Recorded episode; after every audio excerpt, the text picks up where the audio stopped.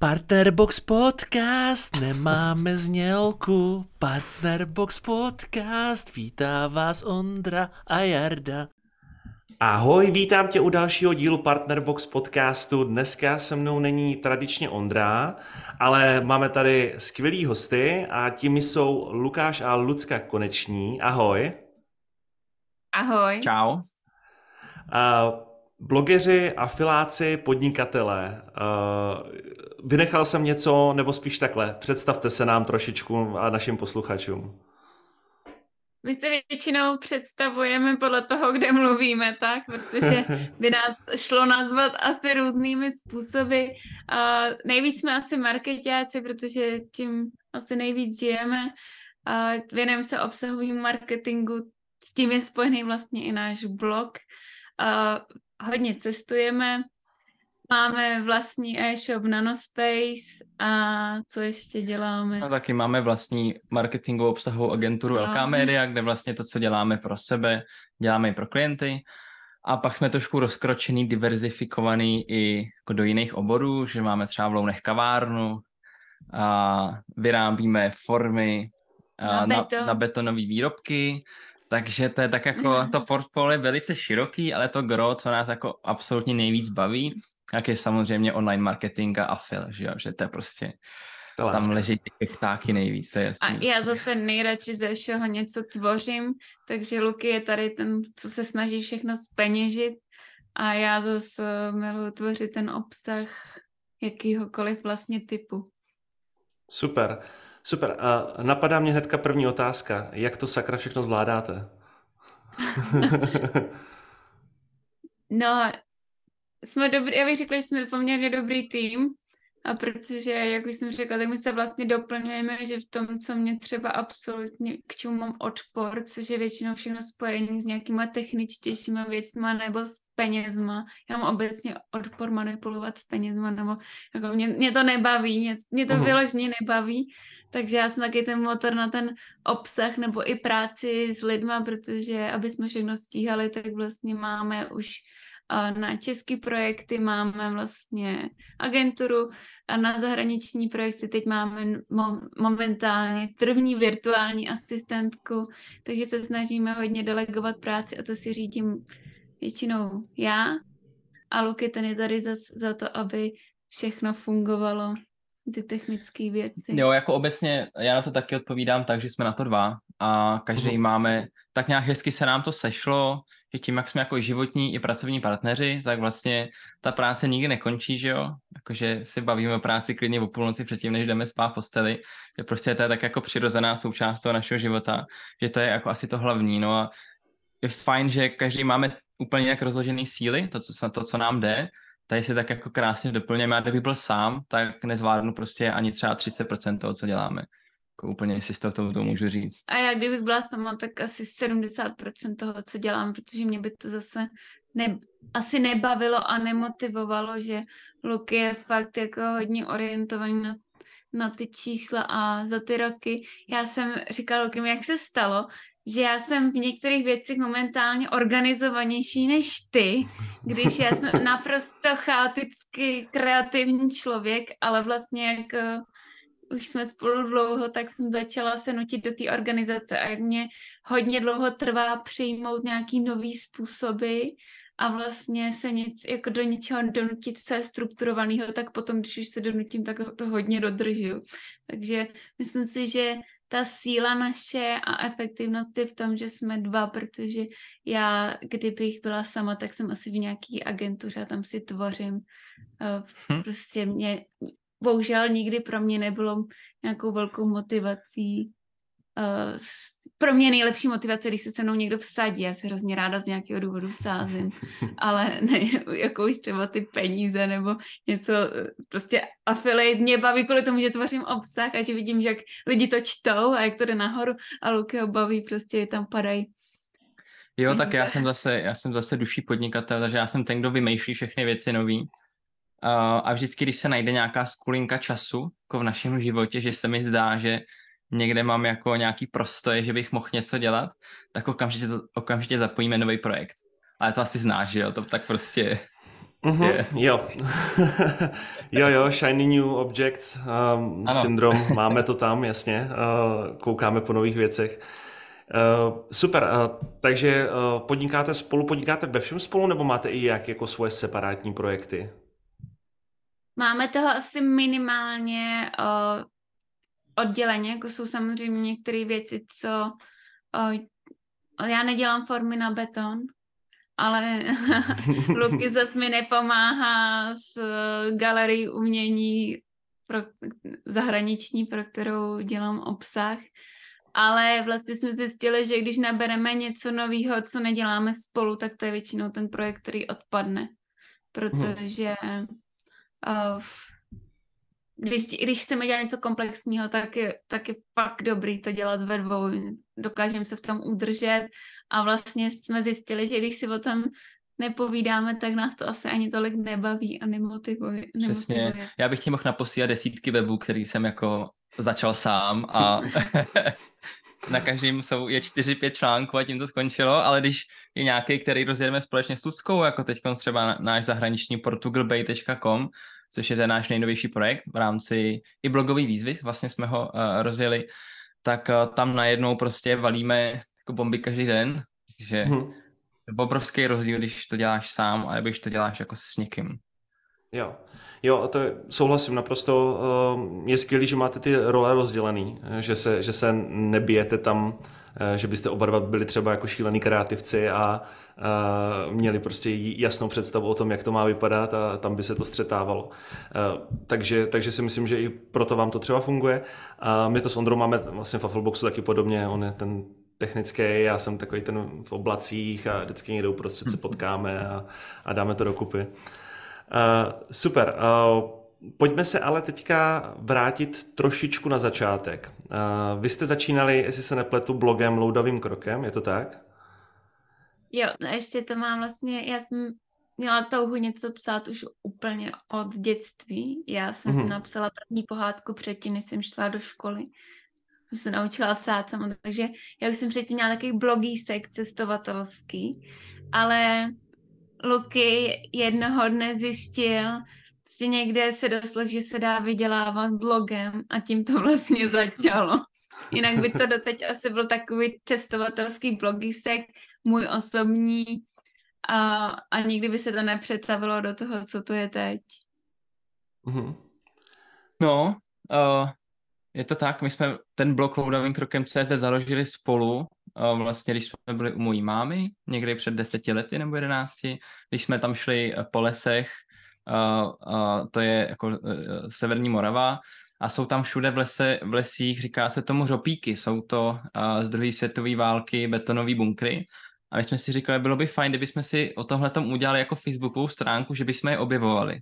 Mm. A že když se podíváš na Facebookovou stránku Loudavým krokem, tak pr- úplně první příspěvek je video z hřopíku a je to taky poslední příspěvek, který jsme kdy o hřopících udělali. Ale tohle to je, jak to jako začalo a loudavým krokem se to jmenuje jenom proto, že prostě ne, my máme iniciály oba dva LK, už předtím, než jsme se vzali, jsme měli, tak jsme přemýšleli, co LK, trošku jsme se loudali po tom lese, tak jsme zvolili, zvolili loudavým krokem. Od té doby si to s náma vlastně jako takhle táhne. No a ten blog se odstartoval právě až v Kanadě, protože jsme udělali teda ten příspěvek. Já nevím, jestli, kdy se přeměnovaly ty moje stránky na loudavým krokem, ale vlastně v Kanadě, když jsme pracovali, tak Luky jednoho dne přišel, on má business nápady tak každý tři hodiny, jo, když se procházíme, ale tenhle zaujal i mě a řekl, že se dá vydělávat. Blogem založil si jiný blog, vydělal tím první dolar, kdyby nevydělal ten první dolar, tak uh, já si upřímně myslím, že bychom nikdy nebyli blogeři a nikdy nebyli afiláci, protože jakmile tam necítí peníze, tak, tak do toho nejde. Ono tak. se pak asi dostane k tomu, že my teď máme na Patreonu blogovou výzvu. Ten důvod, proč mi máme, je, že já jsem díky blogové výzvě zjistil, že se dá psaní vydělávat. Že my, když jsme byli v Kanadě před těma mm. osmi lety nebo jak dlouho, tak jsem se přidal do nějaký blog challenge, úplně random nějaký prostě afil web na internetu a chodil, chodil mi asi 14 dní, každý den jeden e-mail, že mám napsat nějaký blog post. A ten já jsem psal, to byl na, na náš vlastně druhý obsahový blog, to tenkrát ještě se jmenoval powerofdoing.blog, který dneska už neexistuje. Uh, ale díky tomu já jsem zjistil, že se dají vydělat peníze, jak říká Lucka, že jsem napsal recenzi na Grammarly a tenkrát ještě měla výborný afil, že jo, to bylo prostě asi 20 dolarů za každý sign-up, jako úplně neskutečný. Aha, mm. mě, tam, mě tam nalítalo 100 dolarů asi za tři dny, jenom z toho, že jsem ten článek nazdílel na socials. A to jsem si říkal, ty bláho, tak já tady jako dřu prostě za pár kanadských dolarů uh, za hodinovku tady parku auta prostě u letiště a tady si můžu doma v teplíčku jako psát si blogísek a vlastně mi vydělávat peníze. Takže to je jako ten prapočátek, kde my jsme vlastně začali s afilem a vůbec jako s online marketingem uh, jako výkonově, že do té doby to bylo prostě, že jsme si něco psali. Já jsem vlastně se uh, živila jako specialista na sociální sítě a facebookovou reklamu, takže já jsem to měla trošku, trošku blíž než Luky, ale v tom my jsme se vlastně naprosto krásně potkali, protože já jsem schopná napsat článek v hlavě a pak ho prostě během uh-huh. půl hodiny, tři čtvrtě hodiny vyplivnout a tak to, jako tak to začalo ta naše synergie a blogováním a je to asi stále naše nejoblíbenější činnost, něco mm-hmm. tvořit, psát. Já jsem pak objevil něco, čemu se říká SEO a to mě jako pohltilo a jsem pohlcen do dneška. Super. Super a mm, takže, OK, loadovým krokem uh, píšete si tam pořád blogové články sami nebo už na to máte nějaký lidi teďka? Zásadně sami. To sami, je super. jediný, eh, je to náš osobní blog, eh, samozřejmě jsme zkoušeli, že by nám někdo udělal třeba nějakou postru článku, ale upřímně to je asi jediná webová stránka, kam zatím nechceme pouštět nikoho cizího, protože si stojíme za tím, že na všech těch místech jsme byli a, a vlastně píšeme to z té naší zkušenosti. Takže, takže je to... Sami. Jo, jasně, takže je to vlastně i takový jakoby váš deník, že jo, životní. Že vlastně uh, tam zapisujete ty cesty, jakože na jednu stranu to vydělává, na druhou stranu tam máte vlastně zapsaný to, kde jste byli, co jste zažili. Jo, určitě ale to, co se neumístí v SERPu, tak to už je odpublikovaný. to, to máme jenom v archivu ve WordPressu. Když byste to chtěl někdy přečíst, ale to, co nemá performance, tak to tam není. Vidíš to, to, to je zrovna jako dobrá, dobrá věc, jako já, bych, já bych nechtěl, aby jsme se jako dostali do nějakých jako nerd SEO věcí, ale, ale jenom tak jako uh, vlastně zmíním, že content pruning, uh, vlastně mazání starého obsahu nebo konsolidování bylo teďka velký téma na, tady na konferenci. Takže mm-hmm. bych teďka jako jenom rychle chtěl vidět tvůj názor na to, jak to dělat, nedělat. Uh, děláme to minimálně na svých projektech, uh, uh, ale většinou to je tak, že je to potřeba jenom na věcech, kde my jsme ještě nevěděli věci, co víme dneska. Že vlastně Počkej, já už teď nepíšu žádný články, co se nedá. No, teď právě, já to tak myslím, že třeba na, na, na webech, který píšem pro klienty, protože máme službu, který říkáme blog na míru, nebo prostě píšem blogy pro naše klienty, uh-huh. tak tam uh, content pruning dělat nemusíme, že nám se rankuje úplně všechno. My každý článek píšeme s tím, že se bude pravidelně aktualizovat a vracíme se k ním minimálně jednou za půl roku. Takže my vlastně okay. udržujeme veškerý content jako velmi fresh ale třeba na tom našem blogu Ludavým krokem tam prostě jsme měli jako velký uh, obsahový dluh v tomhle tom směru, že jsme měli prostě třeba 40% článků ještě tak tři roky zpátky, na který v podstatě skoro nikdo nechodil, takže pro Google nekvalitní content.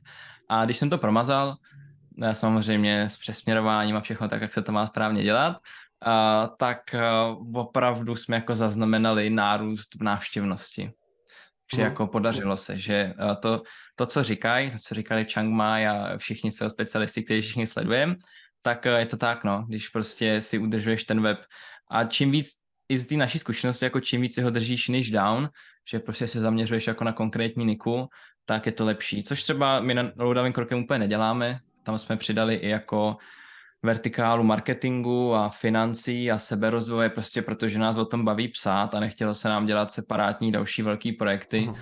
takže je to tak jako trošku namixovaný, ale nutně to jako nevadí. Mně se zdá, že tím, že máme, že máme tak jako silný brand, docela dobrý obsahový zmín, uh, brandový zmínky po internetu, že vlastně ty vyhledávači od nás jako zkousnou lecos. No a jo. ještě k tomu mazání obsahu, tak uh, třeba u klientů, když tam už mají nějaký obsah, který fakt jako nefunguje, tak to spíš než že bychom to mazali, tak to děláme tak, že ho aktualizujeme a jako jsou situace, kdy to jinak nejde, než to smazat, nebo musíš změnit úplně všechno, včetně URL, ale jinak uh, se snažíme spíš aktualizovat ten obsah, protože samozřejmě i pro ty klienty nechtějí mazat uhum. obsah. A funguje to taky, vlastně ta velká aktualizace obsahu. Jo, ale content pruning jako většinou přichází na webech, kde prostě se předtím tvořil jako nekvalitní obsah. Hodně nekvalitní. To poznáš, jako přijdeš na web, který prostě je to nějaký e-shop, má návštěvnost prostě absolutně mizernou, ale otevřeš blogovou sekci a mají tam prostě 800 článků. Tak uh-huh. to je uh-huh. jako jasný, že to je něco špatně. jo. Hmm. Tak. Jo, jo, souhlas. Uh, souhlasím, super. Uh, k tomu asi jako nemám co dodat. Uh, myslím si, že to, že to máte velmi dobře, dobře zmáknutý. Uh, já tady mám sice jakoby nějaké další otázky, ale hm, vy jste nakousli tu blogovou výzvu. Pojďme se, pojďme se na to uh, podívat. Co to je, proč to je. Vy máte vlastně svůj Patreon, že jo? Pojďte mi to trošku představit, proč to vzniklo, jak to vzniklo, proč to je.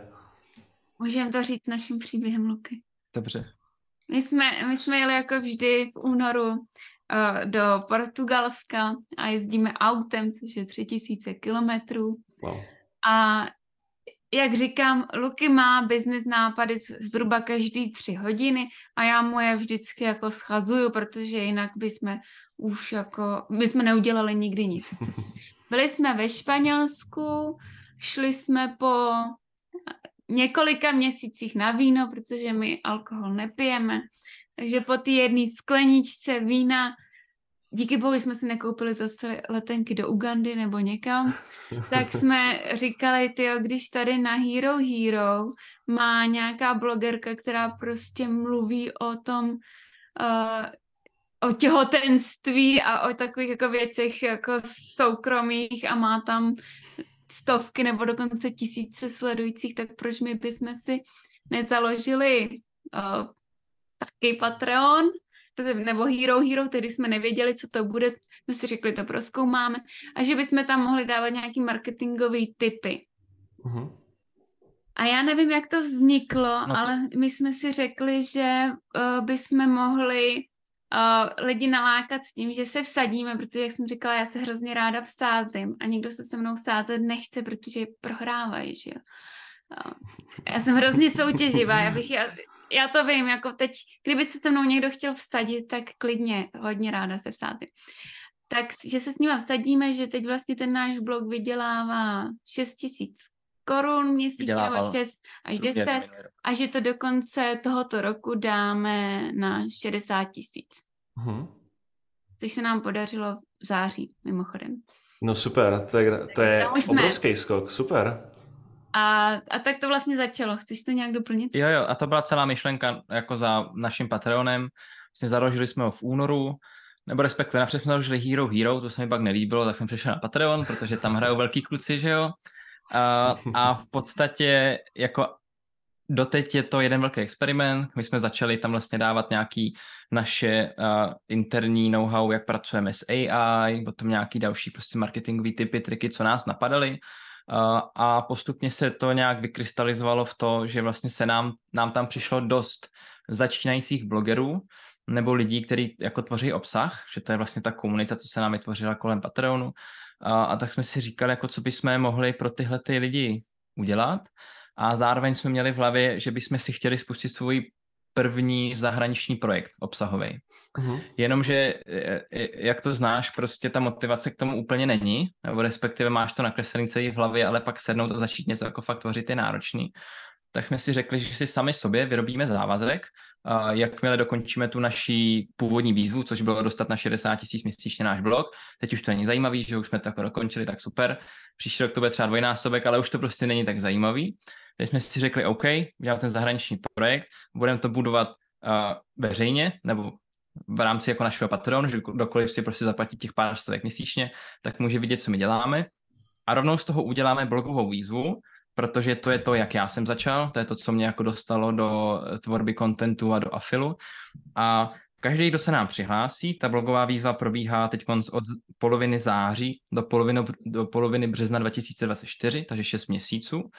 Každý týden je nějaký úkol, uh, my to nemáme přesně naplánovaný, co bude příští týden, jako vždycky to přijde, tak vlastně děláme to tak jako přirozeně, jak budujeme ten náš web, tak vlastně to všichni dělají s náma a je to, blogová výzva je tvorba vydělávajícího blogu od A do Z se zaměřením na organickou návštěvnost, uh-huh. s tím, že toho 15. března 2024 každý, kdo se k nám připojil v září, tak bude mít vydělanou první korunu toho webu. Pokud splnil ty úkoly. Pokud splnil úkoly. Přidávají se nám lidi i teď, postupně, jak o tom takhle mluvíme různě, protože uh, myslím si, že my potom všechny ty věci od blogové výzvy z toho Patreonu sundáme, smažem, aby to tam nebylo, ať to zase jako vyčistíme a nejspíš z toho uděláme nějaký jako velký online kurz, který asi budeme prodávat. Že už teď mi přijde, že je tam docela jako slušný know-how, už teď už jedeme vlastně desátý týden. A jede s náma, teď bych řekl, že bude aktivních třeba 50 blogů, který hmm. se tvoří. Jo, po cestě už nám nějaký odpadly, měli jsme i 10 VIP účastníků, s kterými se slyšíme každý týden na kolu v neděli, kde si procházíme ty weby, navzájem si jako hodnotíme, vylepšujeme, doplňujeme a z toho už nám taky odpadly čtyři lidi, protože prostě uh, asi je to náročný, tak jak my to máme jako namyšlený. Úplný základ je vyplodit tři články týdně, mimo veškerý ostatní úkoly, které jsou, které většinou jsou tak třeba na 5 až 10 hodin. Ale prostě když chceš si opravdu jako vybudovat kvalitní obsahový web, tak to prostě jakože trvá a my, se, my osobně se nebudeme brzdit kvůli ostatním. Hlavně, aby, to, aby byly výsledky do, do půl roku aspoň nějaký, tak uh, musí tvořit obsah, což s tím asi hodně lidí nepočítalo. S tím mysleli, že vytvoří asi pár blogových příspěvků, pak tam dělají nějaké optimalizace a ono to pojede, bohužel to tak není. A jen tak pro informaci, teď teda uh, plánujeme do dvou let s tímhle blogem 40 tisíc eur měsíčně, to je náš cíl, takže kdyby se někdo chtěl vsadit se mnou, tak... Že to nedáš, nebo že to dá rychlejc? No. Oboje varianty Oboje, jsou možné. Obě varianty. Většinou se tam ten my sledujeme vlastně hodně zahraniční komunitu. Víme, že uh-huh. těch 40 tisíc eur je absolutně, jak říká Luky, datelný. datelný. Většinou to dají ty blogeři, začátečníci do tří let. Tak já jsem si říkala, že dva roky to je pro nás jako dobrý. Jo, ale jako bavíme Super. se reálně vlastně o, tohle to já vypnu, pardon, bavíme se vlastně o, v našem případě o travel obsahu. Že my jsme si vybrali Portugalsko, Jasně. protože tam jezdíme, a, že to je nějaký jako mix, že jo, prostě prémiových reklam, Mediavine plus Afil, a, ale v rámci té blogové výzvy máme jako velmi rozličný, rozličný portfolio tématik webů, které jsou založený.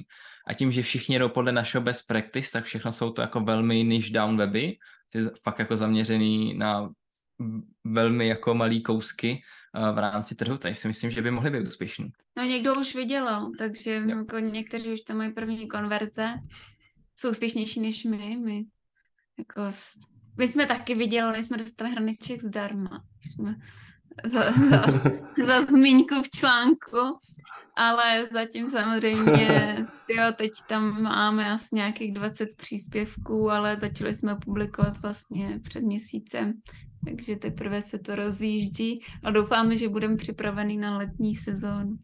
Jo, je to, je to, jeden, je to vlastně první projekt, kde my jsme si i najali zahraniční jako asistentku, nebo počítáme s tím, že jich budeme mít víc ale zkoušíme, no. První Filipínka, která s náma pracuje. Zatím nic nenapsalo.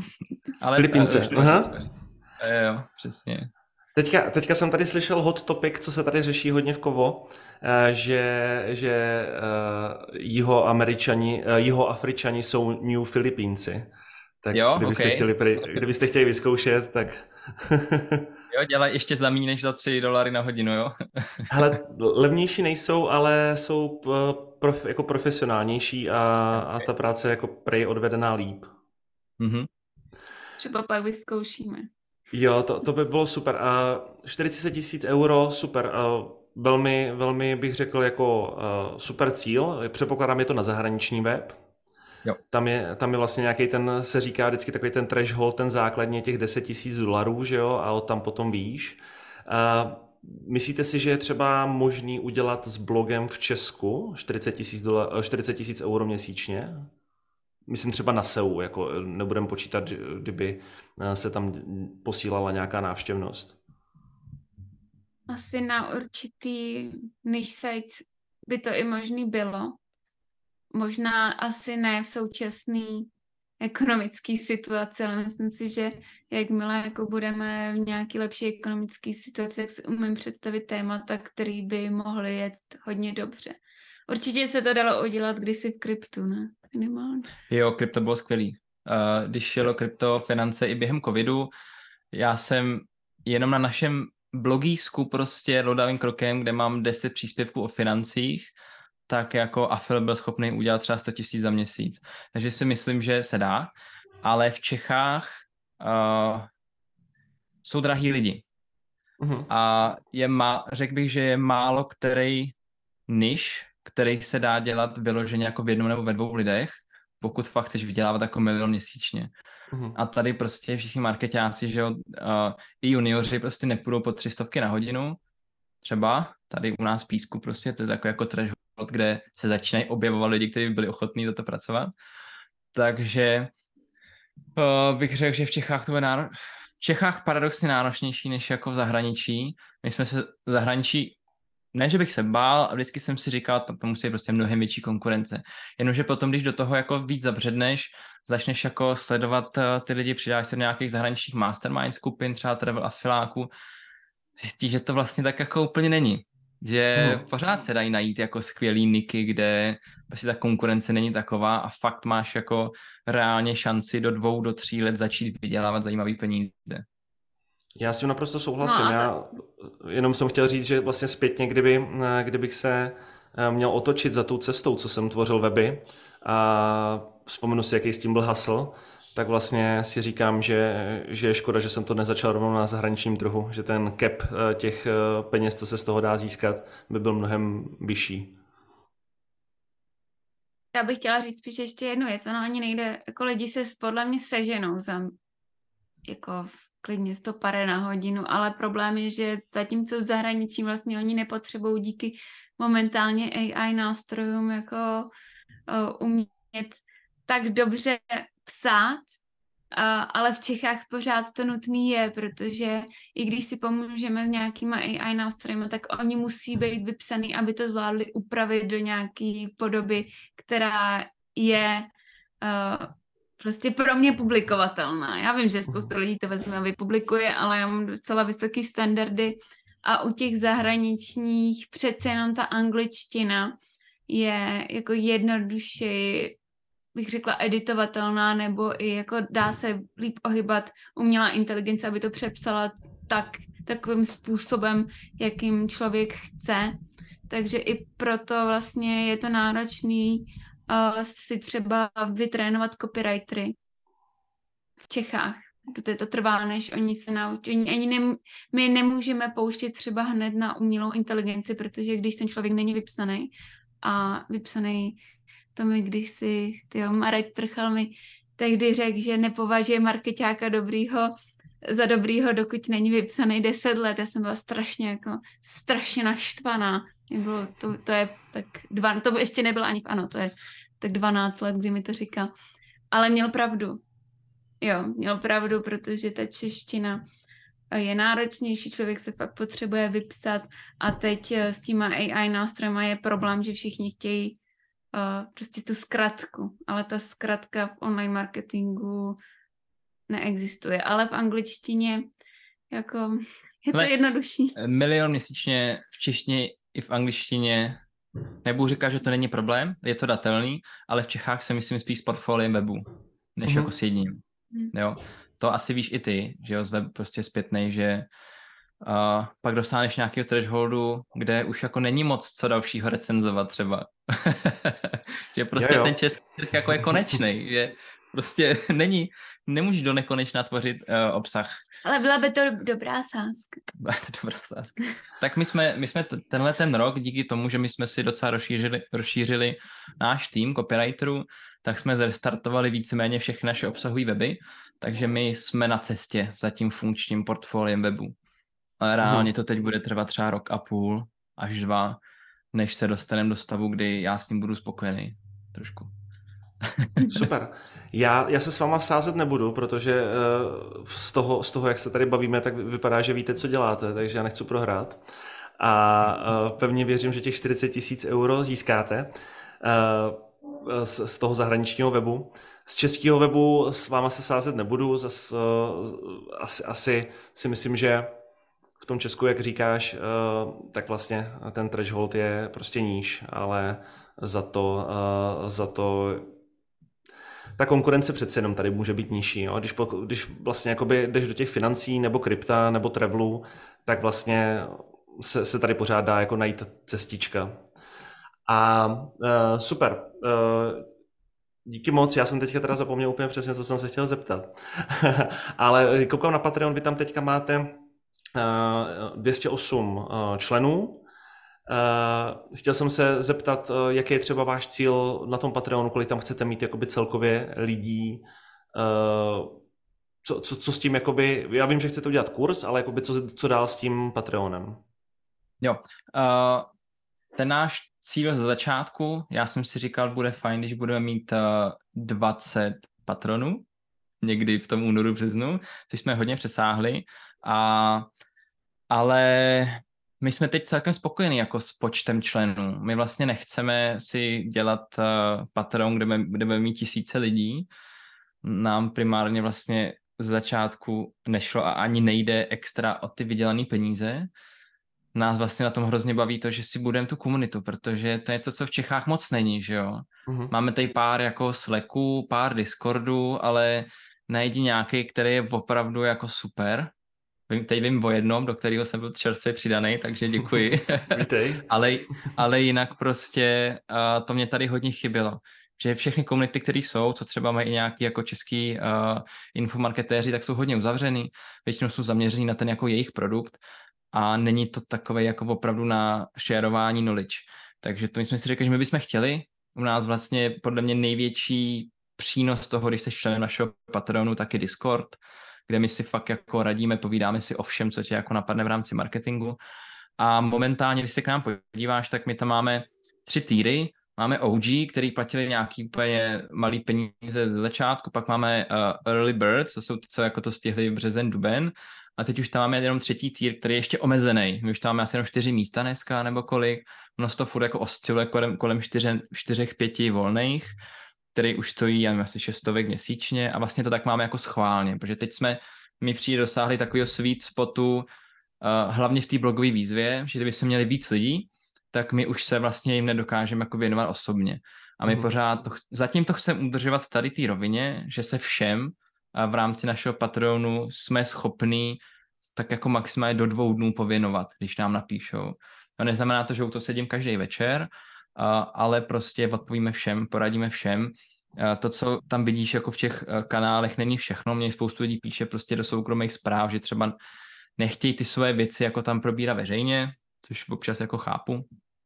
Takže to je taková, jako, myslím, se mi to líbí a doufám, že z toho vznikne hodnotná komunita, že jako spolu budeme všichni spolupracovat do budoucna, protože teď jsme tam začali budovat nějakých 50 webů který určitě budou mít v budoucnu nějakou hodnotu. Ty lidi, co u toho zůstanou, tak prostě to je pak vlastně i pro nás hrozně velký asset mít takového kamaráda nebo známého, který jednak vyrost s náma, takže o sobě toho dozvíme a zároveň si můžeme i v rámci jako té naší profese prostě potom pomoct. Takže žádný cíl na nějaký, že bych řekl, že chceme třeba tisíc subscriberů, tak vlastně nemáme. Třeba to přijde, třeba vymyslíme nějaký jako jiný produkt, kde už mi nebude muset být jako ten ty, co aktivně to vedou a pak třeba jo, třeba prostě budeme dělat podcast, nevím, to už byl taky nápad samozřejmě. My jsme jeden podcast měli v rámci Nanospace, tam mi velmi rychle uh, došli hosti, protože to bylo s českýma nanopodnikatelema, nanovědcema, ono jich není moc. Příští rok asi to zrestartujeme, že zase přidáme nějaký ale takže takhle, no. Asi jsem odpověděl na otázku. Jestli chceš něco dodat. Ne, nechceme tam víc lidí. Vlastně ten počet je omezený a je to kvůli tomu, že bychom neměli čas se jim věnovat.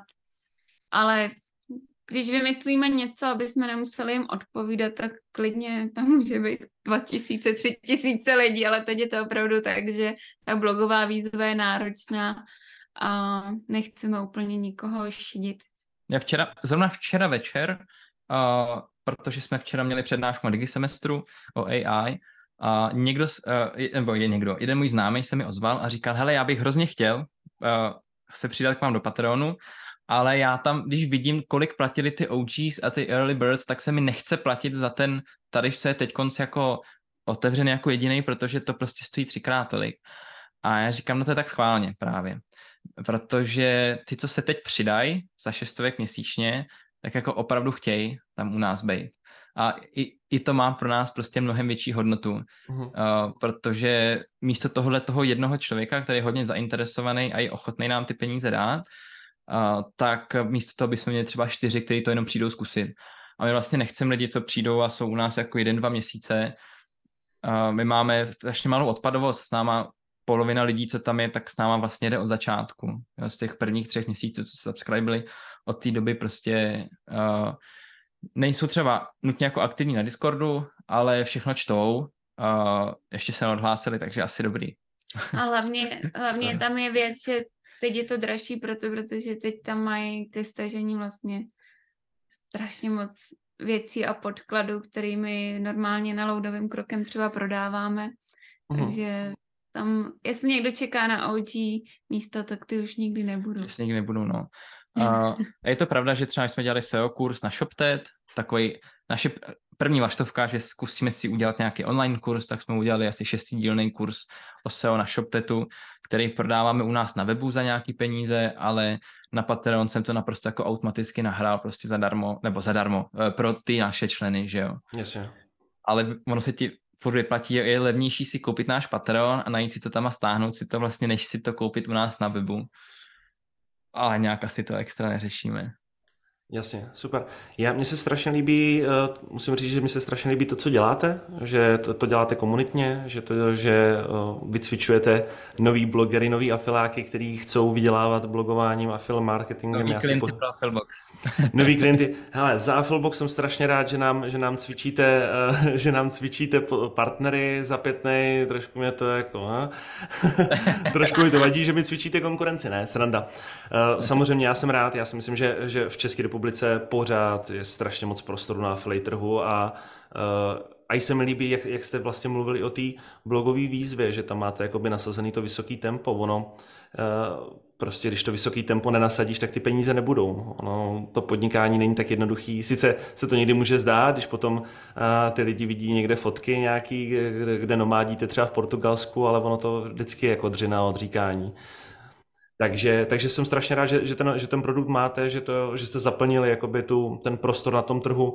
My jsme, my jsme taky s Ondrou chtěli původně dělat nějakou komunitu, něco s tím dělat, zastavili jsme se u podcastu a to, to naprosto vysálo naše časové možnosti, takže jsem rád, že, eh, že, že jste tady vy a že, že to budete dělat dál. Takže, takže super a díky za to. Uh, Super. A pojďme se posunout eh, od eh, loadového kroku a od Patreonu. Vy jste tady zmiňovali Nanospace. Eh, mě by, to, mě by to zajímalo už jenom z toho, že já jsem dřív prodával nějaké nanoprodukty úplně před afilem ještě kdysi, mm-hmm. nanonátěry na auto a tady tyhle věci. jak jste se k tomu dostali? Co, co, co vás vlastně jako k tomu přivedlo a ten Nanospace je váš projekt, nebo to máte s někým, nebo jak, jak to funguje? Nanospace je vlastně jo, firma částečně mojí rodiny. Firma byla založena v roce 2012 a protože můj táta je obrovský vizionář, je i zároveň předseda Asociace nanotechnologického průmyslu České republiky, která teda vznikla až po Nanospace, a on měl kdysi představu, že budeme e-shop, toho napadlo jednoho dne, že budeme mít e-shop a budeme prodávat nanovýrobky, jenže pak v zápětí zjistil, že jich v té době nebylo moc na trhu, takže není co prodávat, ale měl náhodné setkání s textilákem, který měl na stole uh, nanovlákenou membránu, která je proti roztočům, takže vzniklo to, že jsme začali být výrobní firma a vyrábět uh, lůžkoviny pro alergiky. Já jsem se přidala do firmy v roce 2013, kdy jsem studovala ještě žurnalistiku a byl to asi jeden z důvodů, proč vlastně žurnalistiku nedělám a utekla jsem do marketingu, i když jsem původně chtěla dělat politický marketing. Ale nenašla hmm. jsem nikdy, nikdy jsem nenašla tu stranu, pro kterou bych to dělala. Takže, Já se nedivím. Takže, takže, jsem, takže jsem vlastně nikdy ho nedělala. No ale tak vlastně jsme se k tomu přichomejtli uh, a tím, když přišel covid, tak vlastně jsme převzali s Lukem vedení, měli jsme tam tehdy jenom jednoho člověka a tím, že my už jsme znali vlastně aspoň ty e-shopy z toho pohledu marketingového, protože jsme dělali marketing, tak, um, tak jsme vytvořili nový e-shop, začali jsme se věnovat hodně SEO a stali jsme se největším e-shopem s českými nanoprodukty v Čechách i na světě. Takže tak to nějak vzniklo, že já jsem k tomu, u toho nějak byla, když to postupně rostlo a jakmile přišlo vlastně ten velký nárůst, protože my jsme tam nanoroušky a nanorespirátory už měli před covidem, to nebylo tak, že bychom to chtěli začít uh-huh. prodávat, ale už tam prostě bylo, tak uh, přišla tahle ta příležitost a tím, že děláme všechno spolu, tak bylo automaticky, že Luky mi bude uh, pomáhat s těma věcma, se kterými já tady mlátím hlavou o zeď. A pro mě nanotechnologie, já jsem u nich taky byl i před covidem, eh, moje bakalářka i diplomka na vejšce se zaměřovala na stav českých nanotechnologických firm, nějaká analýza jako nanotechnologického odvětví, takže já jsem v tom byl taky namočený už třeba 3-4 roky ještě před covidem. Ale ten covid bylo něco, co prostě nás vystřelilo někam úplně do stratosféry, prostě ze jako ze 3 na 150 milionů obrat jako z roku no. na rok. Takže to, to bylo velikánský, no. Podobný. Super, super. Vy děláte takový velký skoky s loudovým krokem z 6 na 60, ze 3 na 50, samozřejmě jako je to v jiný, v jiný škále, ale, ale super, že, že, že jste schopni udělat za tak krátkou dobu vždycky takový jako velký skoky. To se mi, to se mi líbí, já, já, mě, mě, já se s tím vždycky hrozně nadřu, hrozně dlouho mi to trvá. My se s tím taky nadřem, to si nemyslím, že to, že to je jako, že takhle lusknu, je to hotový. To, tomu jsem vlastně chtěla říct, jak všichni jako by chtěli vydělávat na internetu taky a myslí si, že to je jednoduchý, a vlastně svým způsobem spoustu lidí, co vydělává na internetu, tak se diví tomu, že to dáváme ven, protože si myslí, že všichni jako ostatní budou závidět. Asi možná je, je to možný. A že vlastně, my když to dáváme ven, tak uh, si člo, by si člověk myslel, jako, že to lidi začnou kopírovat a budou to dělat taky. Ale ono je zatím tolik práce, jo, že málo exekuce. kdo to, to zvládne. A já říkám všem, každý tohle zvládne, ale musí to dělat, musí prostě na tom pracovat. Není to tak, že prostě člověk vypublikuje tři články nebo měsíc maká na nějakém e-shopu a bude, nebo tři měsíce maká na SEO a pak čeká, že prostě to pojede uh, ze, No oni většinou čekají, že po měsíci to pojede ze, eh, jako Vem si, nahoru. Na Nanospace se pracovalo od roku 2013. Uh-huh. Na Loudavým krokem od roku 2000 12 asi, ne, možná taky 2000. To jsme ještě jo, kolik, spolu. Taky, počkej, já jsem byl v počtech. No. 2017, 17? 2016. 16, 17, taky, OK. Uh-huh. No prostě je to třeba 6-7 let, taky jako stará záležitost. A hele, během covidu my jsme strávili dva roky u kuchyňského stolu, kdy jsme 16-17 hodin denně prostě vejrali do počítačů. Uh-huh a v podstatě jako ty dva roky nám už nikdo nevrátí, že jako peníze jsou krásný, ale je prostě měníš je to jako najít ten balans je hrozně složitý a ten covid byla doba, kdy my jsme si řekli, že my prostě ten balans teď řešit nebudeme. Uh-huh. Že teď prostě dáme jako 120% firmě, konkrétně Nanospace, my jsme během té doby jsme i škrtli všechny klienty, my jsme úplně přestali dělat všechno ostatní, prostě tvrdý řez jdem dělat jenom nanospace, nebo jednoho klienta jsme si nechali tak, abych nekřivdil. Uh, a věnovali jsme se jenom tomu, což je taky důvod, proč eh, se nám dařilo, že jo, že kdyby jsme se tomu nevěnovali, tak samozřejmě žádný takový úspěch nepřijde. Teď už jsme samozřejmě dva roky po covidu, ale takže zase byl obrovský skok dolů, ale my jsme šli ze 3 milionů před covidem na 150 ročně během covidu a teď jsme zpátky, už jsme se takhle se usadili, ale jsme na 40. 40 milionů ročně, což je furt jako kolik? 13, 14 násobek, než, než to, co bylo jako před covidem. Takže jako super. Super. boží. A u, zase u loudavým krokem, tak všichni jako, jo, ty jenom 10 hodin měsíčně jste tomu věnovali a teď máte z 6 no z 10 60 měsíčně, jenže v tom jsou zase ty ro- roky těch zkušeností. A my, když to teď právě předěláváme do blogové výzvy, tak zjišťují, že to je, je trošku složitější, protože když něco neumíš, tak ti to tak jako jednoduše bohužel nejde. Takže samozřejmě ten skok je úžasný. Luky mi to nejdřív nevěřil, že to dáme, viď? A dali jsme to. Příští rok bych chtěla 250 tisíc. Mimochodem. Super, A- já věřím, že to dosáhnete. Nechceš se vsadit? Nechci A- se sadit. Takže, uh, Hmm. takže samozřejmě zatím zase, dobře, už nás to nestálo tolik práce, ale zase máme odpracovaný ty zkušenosti. My, co jsme jako tolik času, co jsme věnovali SEO nebo tvorbě obsahu pro někoho jiného, tak eh, ten čas tam je investovaný. Není to prostě tak, že bychom Jo. šli od nuly. Hlavně tam byl ten obsah už hotový, to my jsme akorát uh, trošku optimalizovali, no. Mhm. Něco dopsali.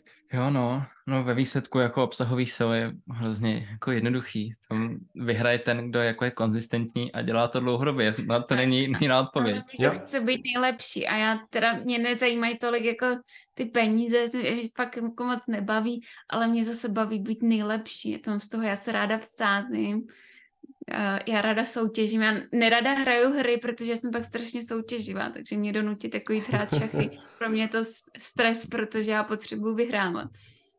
A, takže to mě jako baví. Hodně, být nejlepší. A někdy je to teda. Mhm. strašný napsat nejlepší článek. Ale vždycky si říkám, jo, pojďte napsat, zkuste si někdo napsat lepší než některé moje články, já vám to přeju. To bude t- 10 hodin práce. Jo, to je, to je vždycky takový jako škodolibej, víš, trošku tady, Lucka říká, že samozřejmě taky jdem po našich konkurentech, to je že úplně normální prostě. Určitě pro mě i nějaký články na pětnej jako byly vzhor, abych psal lepší, že jo, tak prostě jako je. Ta hra je furt stejná, soutěží nás tisíce lidí o 10 pozic na Google, prostě tam Je to tak? se jenom těch 10 nejlepších dostane. A když tady Lucka stráví celý den tím, že tvoří jako nějaký naprosto ultimátní článek, tak pak za mnou vždycky přijde a říká, já lituju, lituju toho, kdo bude chtít dělat lepší, než mám já. To je, to je vždycky, si říkám, že eh, já vždycky rád jsem proti konkurenci, která to dělá aspoň trošičku špatně, ale někdy, někdy právě se setkám přesně s takovým webem, kdy vidím, že ten článek je prostě brutálně dobrý a to jsou přesně ty konkurence, proti kterým nechci stát, takže doufám, že se nepotkáme v serpu.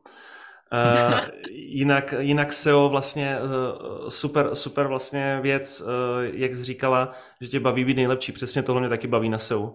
Já vždycky mám takovou tu strašnou radost, když najdu něco, co nikdo ještě nepoužívá a najednou mi to pomůže v té advantage, abych se dostal před někoho na, na tu pozici. To mě vždycky v SEO hrozně bavilo. A za mě jste tady řekli dvě strašně důležité věci, které bych chtěl z toho vypíchnout. A to je ta jedna, že když vlastně uh, někomu ukážeš ten blueprint, jak to dělat, tak stejně vlastně, pokud ty to budeš konzistentně dělat dál, tak on nikdy, i kdyby to začal kopírovat, nebude lepší. A druhá věc, většinou se nemusíš bát ani toho kopírování, protože právě ta exekuce tam prostě chybí, že nikdo nebude mít, nebude mít takový drive do toho. A druhá věc, jste řekli vlastně to, to secret tajemství blogování a affiliate marketingu. A to je dělej věci pravidelně a konzistentně a dřív nebo později ty výsledky přijdou. Uh, takže za mě, za mě naprosto, naprosto suprový, jakoby, uh, suprovej vhled a suprovej názor na to, jakým způsobem uh, to podnikání funguje. Takže jak jsem říkal, nechci se s vámi potkat v serpu. no, uh, Já bych dobrý. chtěla, to by byla soutěž Luci, konečně. Luci nějaký překryv tam už máme. jo, no, dobře, něco, něco asi, někde tam asi jsme, ale tak, mm, dobrý. Ale víš, já jsem si říkala, že by bylo hezký, kdyby mě bavilo téma, který není konkurenční.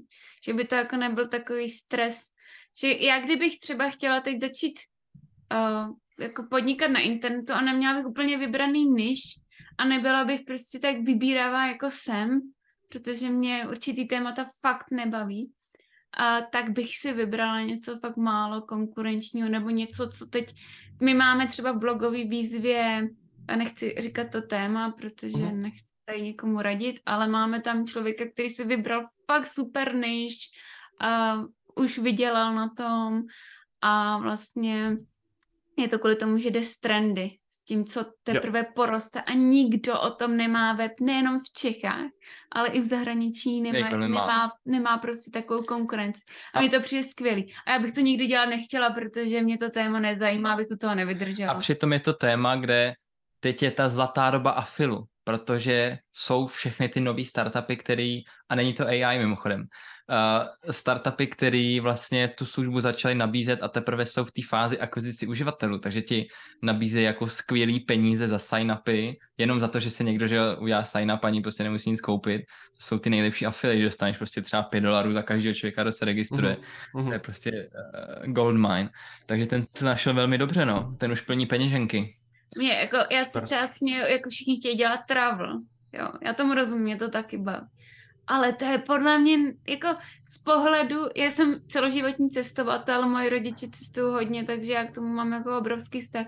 Ale je to strašně drahý, strašně náročný a hrozně konkurenční, jo. Mhm. Já nevím, jako nad tím by se lidi měli zamyslet, jestli fakt chtějí celý rok vlastně pořád někam jezdit a teď my máme vždycky ty obrovský seznamy a mě to třeba baví, já miluji chodit po seznamech, já Luky řídí, já dělám seznamy, kam se podíváme, ale vlastně mi to přijde jako na vydělávání hrozně náročný než travel.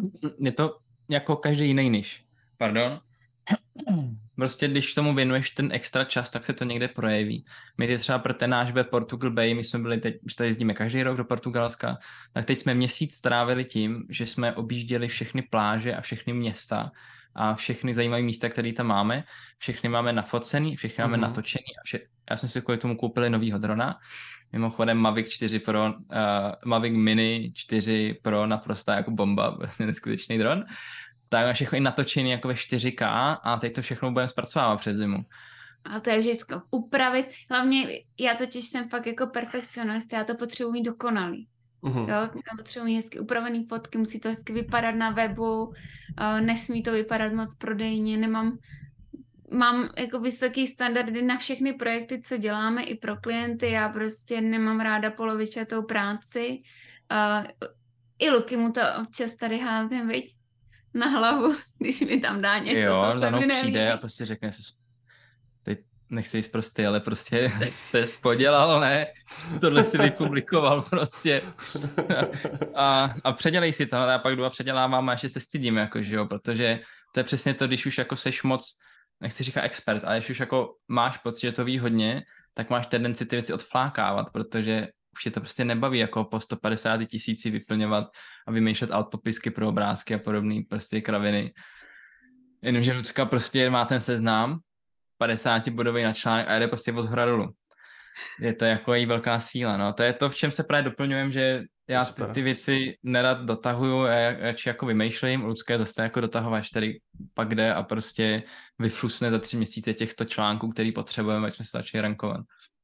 Super, to je ideální, ideální kombinace. Uh, takže si, vy, vy si tvoříte takovýhle level svých jako videí a svých fotek, tak to je super. To je, to je cesta k úspěchu za mě. Jo, ale Rozhodně. A i vlastně teď určitě se řešilo na Chiang Mai, že, uh, v Chiang Mai na konferenci, že teď je potřeba budovat brandy, že už to není jenom o tom, že si založíš blog. Takže my máme všechny social, které ti napadnou, máme asi 20 účtů.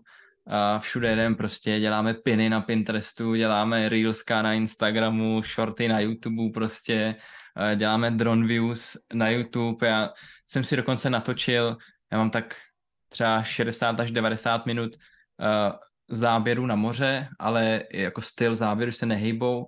Budeme do toho namlouvat uh, nějaký jako motivační afirmace, něco, ještě jsem to nevymyslel, ale bude to tak jako spojený s tím Portugalskem, bude to na, na, tom našem, na tom našem kanálu. Takže prostě to berem opravdu jako, že jdeme budovat brand, uh, protože ten můj velký cíl s tím projektem je i to, že přesně ten jich jako Portugalska ještě není zpracovaný v tom smyslu, že by byly nějaký directory z poskytovatelů třeba těch jako tour na lodích a podobné věci. Je to tak jako hodně rozházený a když tam seš, tak je problém s něco vygooglit. jako něco Mhm, si najít. mhm. Musíš jít na Get Your Guide do apky, což spousta lidí nepoužívá, že jo? Takže tam vidím jako velký prostor na nějaký uh, rank and rent, že se zarankujeme prostě na zajímavý tady ty klíčové slova, pak jim budeme uh, prodávat pozice, anebo rovnou prodávat lídy. Jo. Takže to už mám, to už jsem taky zkoumal, velmi jednoduchý, prostě normálně mít telefonní čísla pro své přesměrovávat na ty tour operátory, přitom si trackovat prostě z jaký stránky, na koho jsem ho přesměroval, abych uh, potom že ho řešil pro fakturaci na lídy a podobné věci. Že jako dá se, těch cest je strašně moc. Že máme s tím jako velký plány, no. A, ale přesně to je něco, co přichází, až když máš za sebou těch prostě pět, deset jako udělaných webů, už víš, co vlastně všechno jako můžeš. A hlavně ty Mhm. chyby. My už jsme odhalili Jo. spoustu, spoustu chyb, co jsme udělali v minulosti. Teď hlavně třeba se řeš, řeší ten first scroll, že jo? Že my jsme dřív um, vypublikovali třeba na začátku jenom jeden, dva články, ale teď, když už začínáme s- na nových projektech, tak si předpřipravíme třeba 10 článků a vypublikuje s- vlastně ta Na first scroll, jo, No. aby prostě, no jasný, že poprvé, když přijde, že jo, eh, Google, aby už ti nějaký ten base uh, rating tvojí domény ti nahodil co nejvyšší. Takže Mhm, mm-hmm. jo. jsme začali letos třeba, že i pro klienty prostě uh, se re- Search Console, všechno se registruje a robot se pouští, až když máme vybudovaný nějaký initial obsah. Že už Mhm. nepouštíme na prázdný WordPress uh, roboty, no. nebo To, pak se fakt jako, a fakt to máme, můžu, jakože bych mohl doložit prostě hromadu projektů, kde to je přesně vidět, když se to udělalo, tak se ten jako reálný launch SERPu, než jsme se začali rankovat, prodloužil o 3 až 6 měsíců. Je Mhm. fakt jako, je je to tak, i když to nikde napsaný jako u Google není, guidelines, tak to tak prostě je, no. My jsme totiž si mysleli, že Google je chytrý, ale teď eh, přecházíme do té jako fáze, kdy si myslíme, že Google je úplně jako blbej. Jo. Minimálně v že, Čechách. ne. Že už jako uh, jsme si vždycky mysleli, že Google jako umí dobře skloňovat a všechno a teď jako jsme zase v té ob- obrácené fázi, kdy si myslíme, že Google je úplně blbej a že vlastně to nejspíš, pro, že žádnou AI chytrou tam jako zatím nemá na to. Takže teď k tomu přistupujeme zase trošku obráceně, ale to jsou takové jako ty přístupy, co se ti vyvíjí, když už tam asi ležíš moc dlouho. Tak uvidíme, jako co budeme říkat za půl roku, jo, ale teď, Mhm. teď eh, chodíme doma a říkáme, Google je úplně blbej. Eh, Já jsem to klíčové slovo narvala do všech alt popisků a jsme na to první teď. A dřív bych tam prostě eh, vždycky, nedělej hlavně keyword stuffing. Teď už si říkám, no, Jo. já mu tam radši dám to klíčové slovo aspoň desetkrát do toho. No, jako já jsem si přečetl celý, uh, uh, to je Quality Raters Guidelines, Mhm, jo. vlastně to, má Google pro ty uh, ratery, hodnotí domény. Tak tam je strašně moc věcí, že jo, z toho si řekneš ty bláho, tak oni prostě mají signály úplně na všechno. Prostě ty měří a sledují úplně všechno.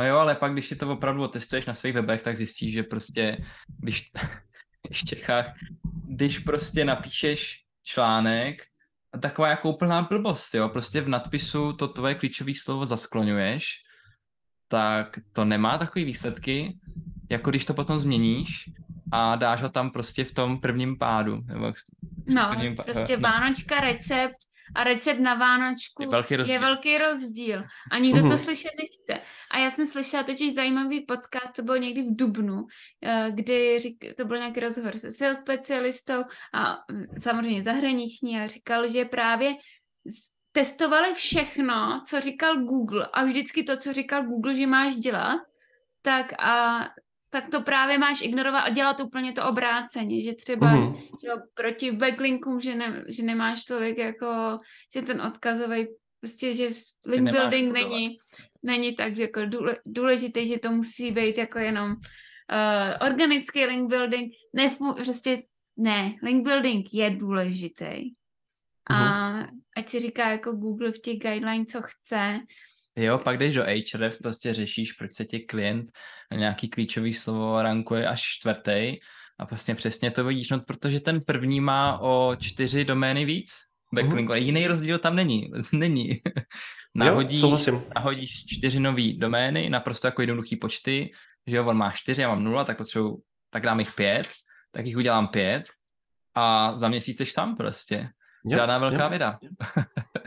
Super. Ale... No, do, no. dojít, k tady tý, dojít k tady tomu jako k té clarity, že je to vlastně hrozně jednoduchý, tak trvá hrozně dlouho. Jako SEO je primitivní vlastně, protože Google chytrý zatím prostě není.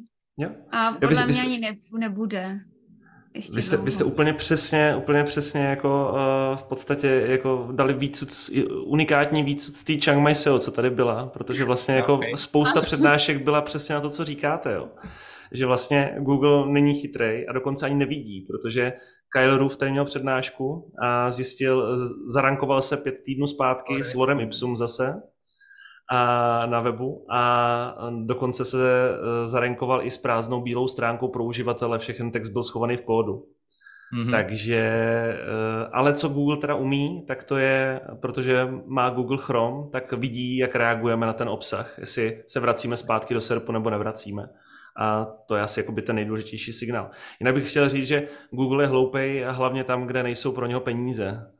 Jo, jo, jo. Jo, a já jsem právě říkala, všichni se děsili AI a že to bude házet rovnou ty výsledky. A já jsem říkala, hele, Google potřebuje vydělávat a když tam hodí rovnou ten výsledek, tak sice bude se moc platit za to, že budeš třeba v tom jako linku, ale rozhodně z toho nebude mít takový prachy, Hlavně mm. ještě, aby se to proklik, ten, oni ani vlastně nechtějí, aby si jako poprvý proklik a nakoup přišla ta konverze, podle mě. Nejlepší je prostě prodat třeba 10 banerů, než jeden, že ho proklik.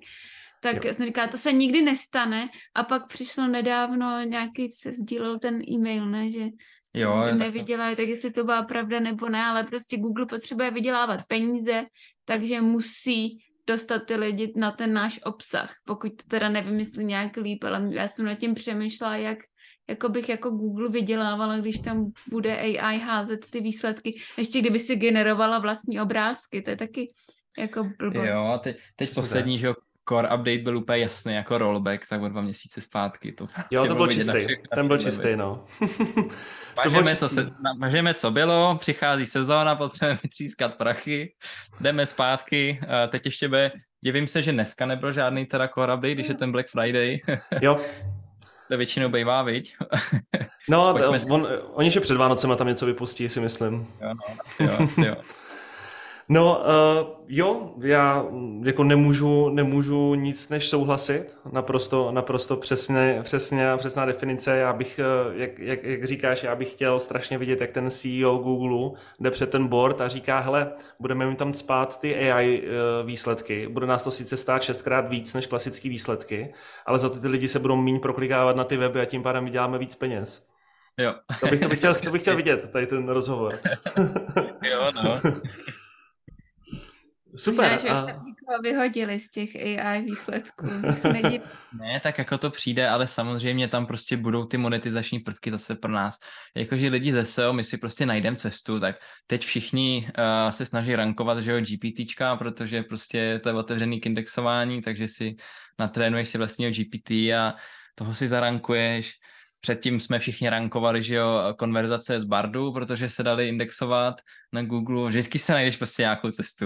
Jo, jo přesně tak. Je to, je to vlastně o tom jenom se vždycky adaptovat tomu novému prostředí.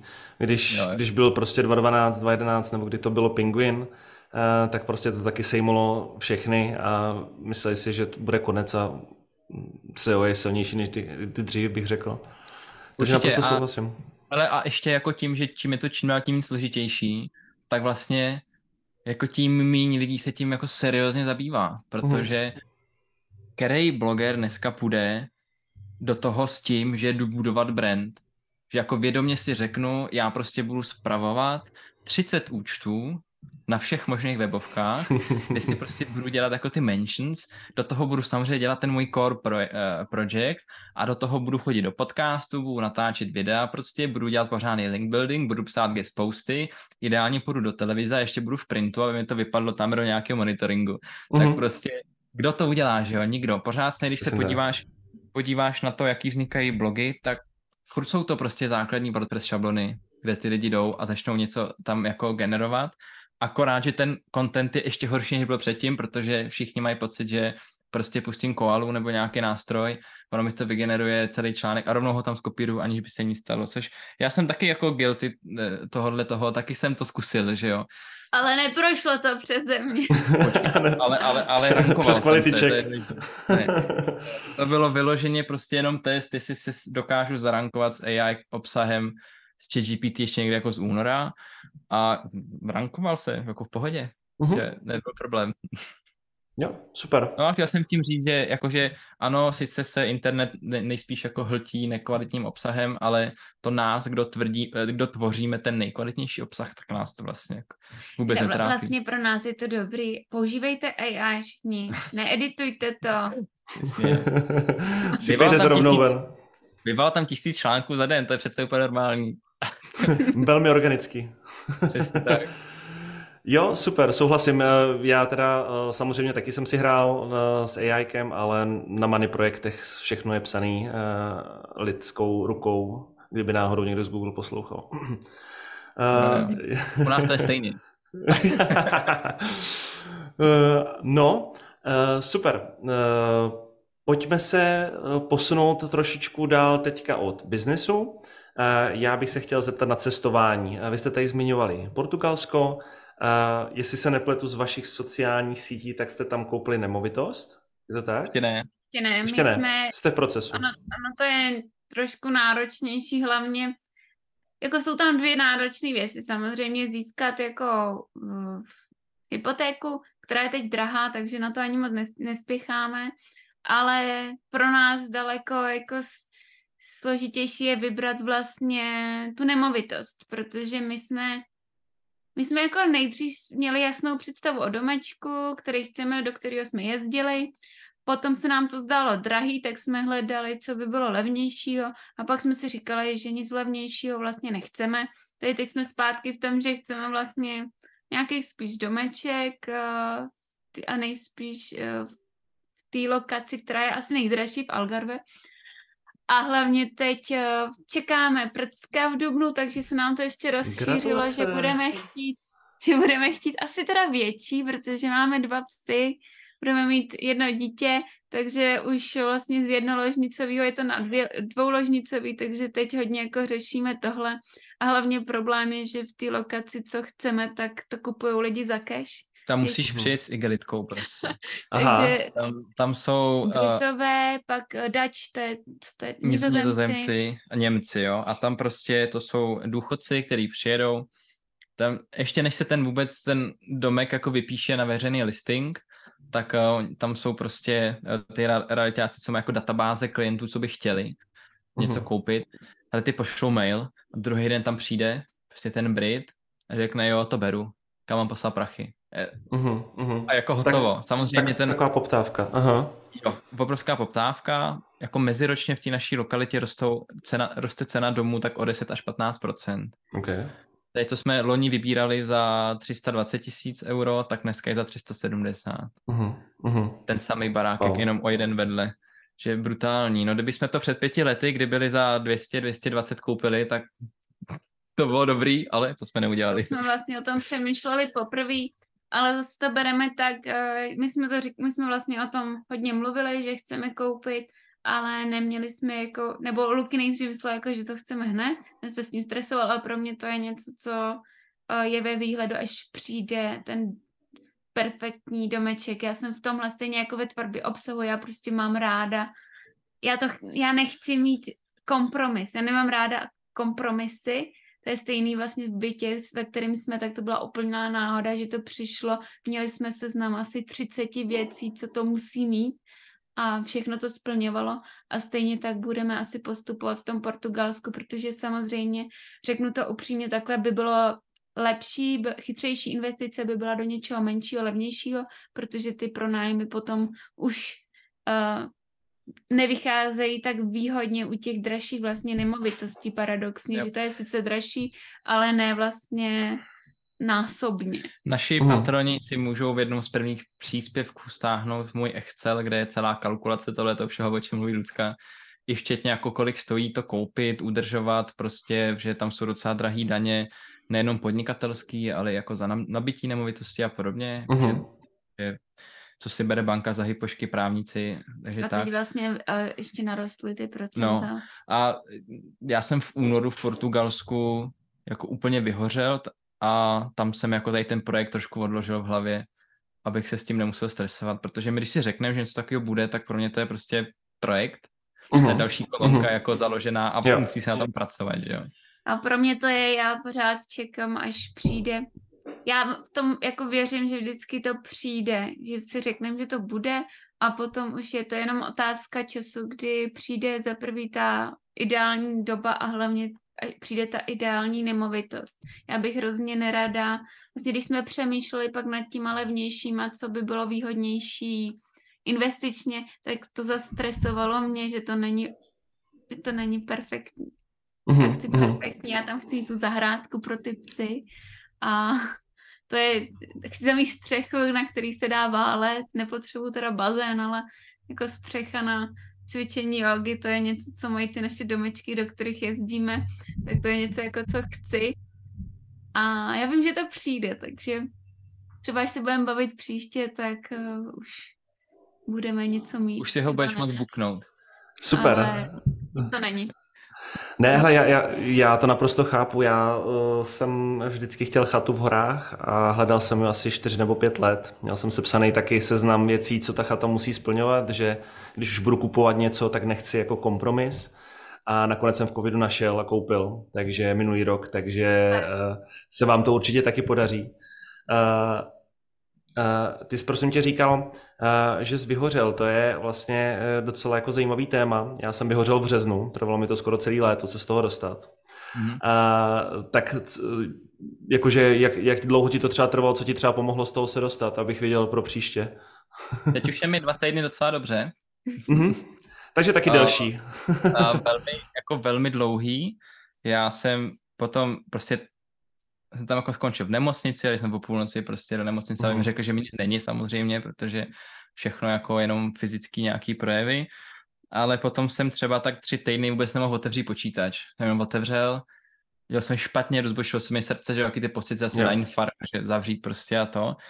A tak nějak s, s tím pracuju doteď. Já jako ještě nejsem úplně v pořádku, jo.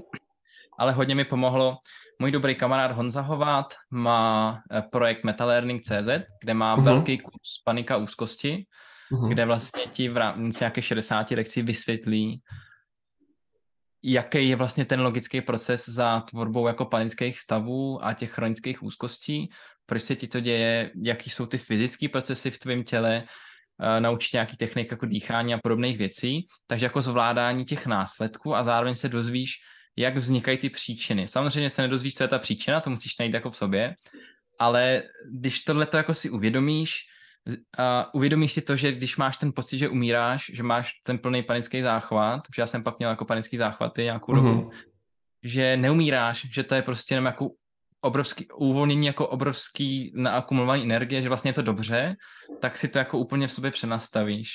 No a od té doby jsem postupně začal jako víc delegovat práci a snažím se míň si jako brát k sobě, když se mi třeba něco nepovede, nebo mě někdo kritizuje, mm-hmm. protože s tím jsem měl vždycky jako velký problém. Měl jsem do letoška obrovský problém jako s imposter syndromem, že to znáš určitě to, protože mm-hmm. většina lidí jsou trošku jako introverti, takže jako to všichni sdílíme tady ten pocit, že vlastně nás někdo jako odhalí, že vlastně to neumíme nebo něco takového. Přesně tak. Jo. A přitom prostě máš všechny důkazy o tom, že jsi jako nejspíš jeden z nejlepších. Takže takhle no, jako dlouhá cesta prostě, uh-huh. zase jsem zařadil jsem meditaci, eh, poslouchám afirmace, tak jako každý druhý, třetí ráno. Zařadil jsem nějaký protahovací cviky rán, eh, ráno, každý ráno na podložce prostě občas si zapálím jako i tyčinku, že tak jako se hodně vyklidnit. No, míň, prostě míň jako řeší práci obecně. Jo. Míň, míň si brát prostě k tělu, když se objeví nějaký problém, protože z 99% je to stejně jenom problém jako v mojí hlavě. Uh, uh-huh. jo, já třeba jdu do nějakého meetingu strašně vystresovaný jo, že prostě ty strašný prostě se nedaří nebo něco. Tam přijdeš a ta druhá strana je úplně v pohodě. Uh-huh. jako, jo, v pohodě, tak nedaří se, no, tak co uděláme dál? A ty samozřejmě máš připravený ty alternativy, protože už jsi profesionál, už jako víš, tak jdu do toho s tímhle, tady jsou čísla moc se nám nedaří, ale máme, uděláme tohle, tohle, tohle jsou naše další nápady, jak to zvrátit. Ta druhá strana je prostě jako v pohodě. A když není, tak uh, se teď hodně učím, jako, že je úplně v pohodě, když někdo není spokojený. A když od nás třeba odejde, tak prostě, tak vlastně jako your loss, no, že uh-huh. nevydrží. Jako co, prostě. To jsou, protože vse, že je hlavní problém, je to trvá. Uh-huh. Jo, a já jsem třeba, já jsem, to, jak, já jsem v klidu, protože já nemám imposter syndrom, já jsem na tohle to nikdy netrpěla. Já asi jak se ráda vsázím, nevím, jestli to je tím, ale já vím, že ty výsledky budou. Jo, to je hrozně těžký jako přesvědčovat někoho, kdo uh, třeba ze začátku chce hrozně sil a potom ty první tři měsíce se nic neděje. Tak většinou, když ten klient jako vydrží, tak máme třeba klienta, kterého jsme začali s ním někdy v lednu, měl 30 přístupů denně, nebo ještě méně. Uh-huh, uh-huh. Teď jsme na nějakých 400, myslím, nebo 450 denně. Takže a první tři měsíce nic samozřejmě, protože to trvá. No ale stane se, že prostě jsou netrpěliví, jak když jim to člověk jako vysvětluje. A já vždycky říkám, no tak si odej, odejděte, vaše, jako, vaše prohra, to jim neříkám, ale říkám to jako protože, protože po těch třech měsících to teprve jako se star, startuje a když to utnou v těch, tak jako tam nějaký nárůst pak třeba bude, ale nikdy se to nevy, nevybuduje. Jo, ale tak ty uh-huh. moje problémy nebyly jenom prostě, že by s klientama, tak nějak jako obecně. A co mi ještě hodně pomohlo, tak jsou terapie. Uh-huh. Prostě chodit jako m, terapeutovi si jako povídat o tom, co tě zrovna trápí vlastně. Tě většinou tam jdeš jako s nějakou emocí, teď jsem tam šel prostě zrovna jako nasranej na někoho. Uh-huh. A bylo super si o tom prostě jako popovídat. Že jako je to, Skvělý. to je úplně, v pohodě. Ale skvělý, teda, No. No, Já chtěl jsem říct, že dřív, dřív jsem z toho měl takový jako, že ne, pocit, že já nebudu chodit prostě k cvokaři, že jo, tam chodí jako divní lidi, ale pak když to vyzkoušíš, když jako to, když tě ten život dožene k tomu, že to jako vlastně už máš potřebu zkusit a zajdeš tam a najdeš si dobrýho terapeuta, já jsem taky vyzkoušel několik, tak si vlastně řekneš, to je jako super, jsi s někým úplně zvenčí, kde máš naprostou důvěru, že mu můžeš říct cokoliv tak si jako úplně otevřeně popovídat o věcech, o kterých si prostě běžně jako popovídat nemůžeš.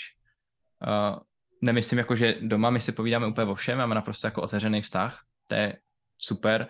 Náš vztah vůbec neřeším v terapii, že tam jako to je položený velmi dobře, ale všechno ostatní.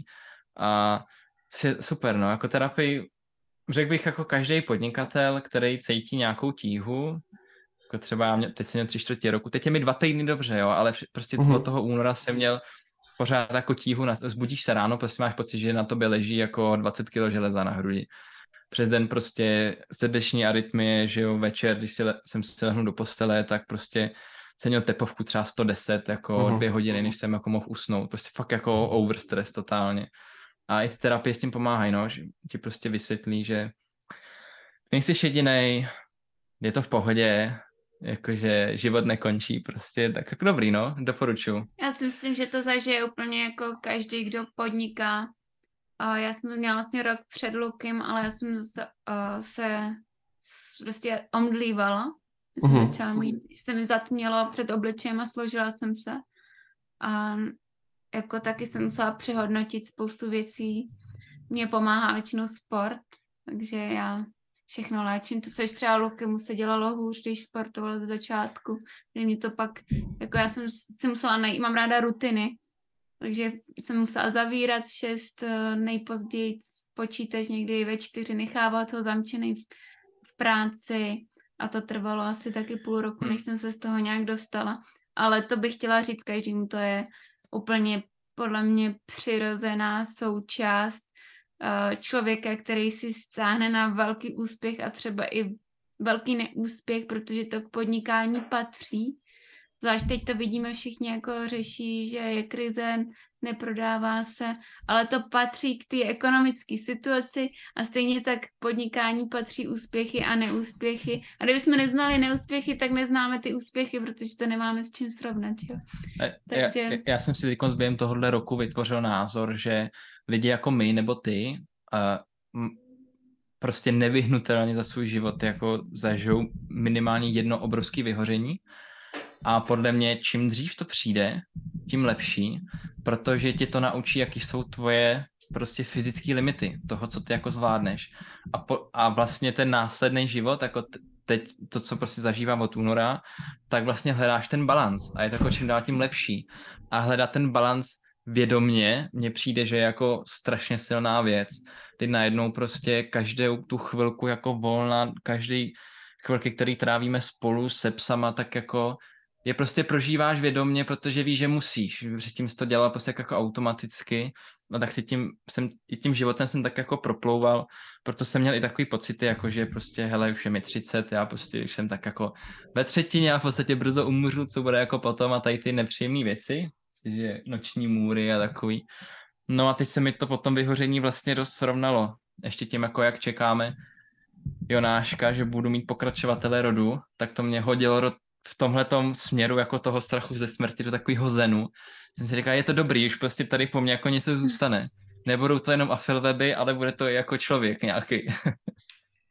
Hele, super. Uh, strašně moc, uh, strašně moc tady zaznělo jako skvělých věcí který, který vlastně uh, jsou, který, který vlastně jste, jste teďka během toho zmínili a jsou strašně jako důležitý. A je to, je to super, děkuji, že, že, jste, že jste to takhle sdělili, že se vám to takhle stalo. Já naprosto souhlasím, že se to stane naprosto každému. Uh, teďka, jak se vracím do Česka, tak taky budu začít, začnu chodit konečně k terapeutovi, už jsem se rozhodl, takže jo, na, můžu naprosto souhlasit, že, že jako tam prostě už potřebuji jít, eh, že si myslím, že by to mohlo být pro mě prospěšný. A je to fascinující to vyhoření, je to fascinující, že běžně ti nedělá problém odpálit 50 e-mailů, zavolat tam, vyřešit tohle a potom najednou sedneš k počítači a fyzicky nejsi schopný odeslat e-mail, prostě fyzicky nejsi schopný ho napsat a odeslat. Prostě nemůžeš. A je to fascinující. A a líbí se, mi, líbí se mi na vás že to, že jste byli schopni si to jakoby nějak jako sebe zhodnotit, že jste si jako zpětně dokázali na to podívat a začít s tím pracovat, protože to taky spoustu lidí nemůže, nebo spíš spoustu lidí to nedokáže se, se na to takhle jako podívat a začít si, to, začít si s tím vevnitř pracovat a začít, začít s tím jako něco dělat. Takže super. s tím, s tím jinak uh, ohledně třicítky, mě je 33 a chtěl jsem být do 30 ve Forbesu, nepodařilo se mi to, měl jsem s tím hrozný problém. A, a teďka si říkám, že stihnu aspoň jako 40 under 40 třeba, nebo něco takového.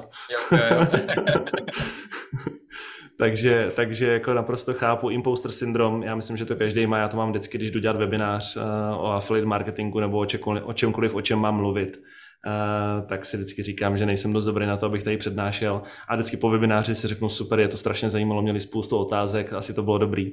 Ale vždycky to tam na, na začátku, to tam vždycky prostě je. jo, no, je to tak. To se nikdy nezbavíš. To tam bude vždycky.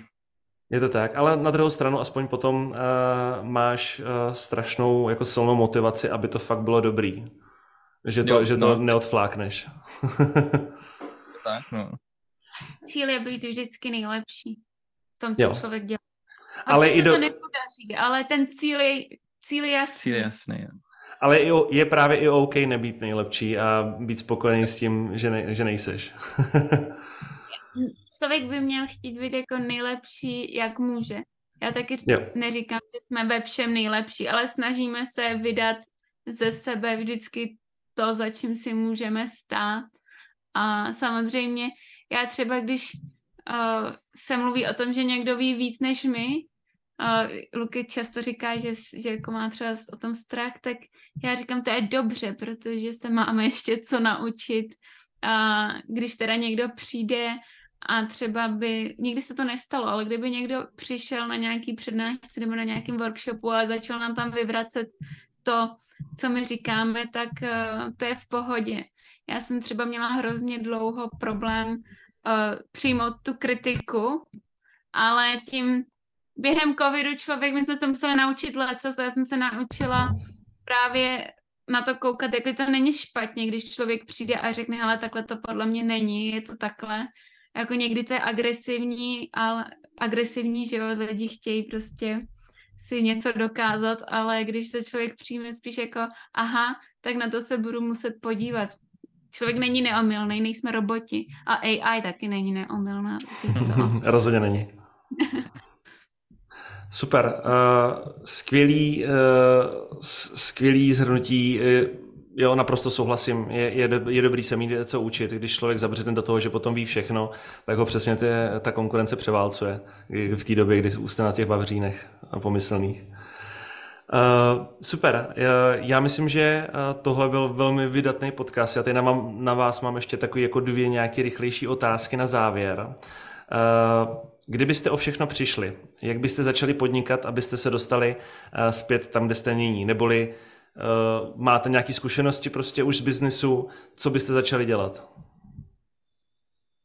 To je dobrá, dobrá otázka. Kdyby jsme o všechno přišli, doufám, že bychom nepřišli o ty psy. to myšlený jenom penězma. Je to myšlený jenom biznise. Jakože já bych chtěl dělat zahraniční affil weby, když bych se chtěl zabývat onlinem. My jsme mhm. si vyzkoušeli jako lecos, že jo, my máme prostě tu kavárnu, máme jako tvrdý offline business, eh, jako se, se železem, máme nanospace, tam jsme i výrobci, prostě je to hrozně záslužný, když něco jako vyrábíš a můžeš si zatím stát, ale prodávat to stojí strašně energie a dělat afil je prostě jako z principu jednoduchý. Jo. Takže když bych si chtěl vybudovat jako nový jednoduchý biznis, tak já bych šel dělat afil weby, ale šel bych budovat formou brandu, takže opravdu jako holistický přístup k SEO a šel bych to dělat do zahraničí, nedělal uh-huh. bych to v Česku. Uh-huh. To by bylo asi jako to hlavní. Já kdybychom asi o všechno přišli, tak bych chtěla zkusit úplně něco jiného. To mě nenapadá. No a to je co, právě... Že by to byla příležitost prostě dělat Vlastně ty páry jsou strašně, jako v jedné věci strašně fajn, že člověk by mohl začít s prázdným štítem, takže já bych zkusila asi vymyslet úplně jiný způsob podnikání. Nám tady třeba v Písku skončila nejlepší kavárna, která tady byla. Uh-huh. Až na půl. Já v gastru dělat nechci. No to, dobře, no, takže nic, takže to jde. A, ale jakože s tím spojený, třeba ten náš kamarád Honza Hová, ten hrozně ra- říká, že by hrozně rád šel ve 40 do počítačového důchodu. Uh-huh. Že pak by už to chtěl jako zavřít a už to neotvírat.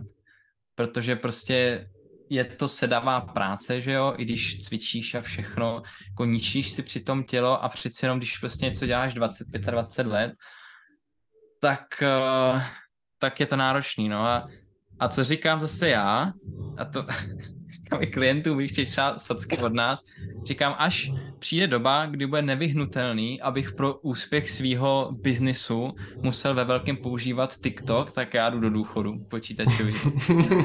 je to jo. už je na mě prostě moc. Uh, to je to, kde se láme naše generace a ta další generace marketérů, která přichází po nás, že to já už prostě dělat nebudu. A klidně jo, to je obsah. Tak dobře, tak ty jo, ale já ne. já, já teda musím, musím říct, že jako TikTok je asi taky teda, když se nad tím zamyslím, tak TikTok je asi taky moje hranice. jo. Velká, velká překážka, třeba se to někdy změní, ale momentálně to mám prostě nastavený takhle, že to je tam, kde se to láme, no, pro mě. A mě by mhm. třeba hrozně bavilo mít jenom obsahovou agenturu a vyrábět videa. To je třeba, to je právě ten problém, že my toho děláme moc a kdyby kdyby najednou všechno spadlo, tak by tady bylo, tak bych se zamyslela, co mě baví nejvíc. Jsem hrozně chtěla třeba fotoateliér tady v Písku, ale nedá se tady nic sehnat, kdyby jsme ho měli. Ale uh, Zkrátka bych se zamyslela, co mě baví nejvíc a šla bych to dělat. Vždycky jsem chtěla mít třeba něco s kosmetikou. My hmm. máme zatím žádný web s kosmetikou, protože... Ale už máme vlastní kosmetickou řadu Nanospace Cosmetics, ano, takže... Viděl jsem. Trošku jsem si to splnila, ale mě bavila spíš ta dekorativní kosmetika, tohle je to jako pečující, ale to je třeba, kde se s Lukášem nepotkáme, takže to asi nikdy nebudeme dělat, že bychom dělali web o Já už vím, co bych dělal. Já mám tady v knihovně dva hezký Moleskin uh, ty diáře, uh-huh. které jsou od A do Z popsaný business nápadama, co jsem měl za posledních 7-8 let, tak to bych si otevřel a tam bych si jeden vybral. Uh-huh. Že bych aspoň jednu z těch věcí, co jsem vymyslel, že bych mohl jako zkusit. No, To by, to by bylo asi- mimochodem jako skvělý eh, content, si myslím, jako třeba pro váš Patreon. Jakože kdyby si jako reálně otevřel ten diář a začal tím procházet. To by To bylo by bylo asi dobrý, no. To je dobrý, to bych mohl udělat někdy. small bets, tak Je, jo. No, To přesně. je- jo, tyjo, Super. toho je hodně. Super. Jo, dě- děkuju, za- děkuju za, za odpověď. Já k tomu doplním, já jsem vždycky chtěl být eh, kuchař a chtěl jsem vařit. A, eh, ale jak jsem jako potom biznisově jako tak nějak jako už, už jsem si čuchl k různým věcem, tak vím, že v gastro taky dělat nechci. Ačkoliv by mě to třeba bavilo. A, takže, Děláš takže souhlas. Jo, může dělat food blog. Ty jsou prej nejvíc pravda.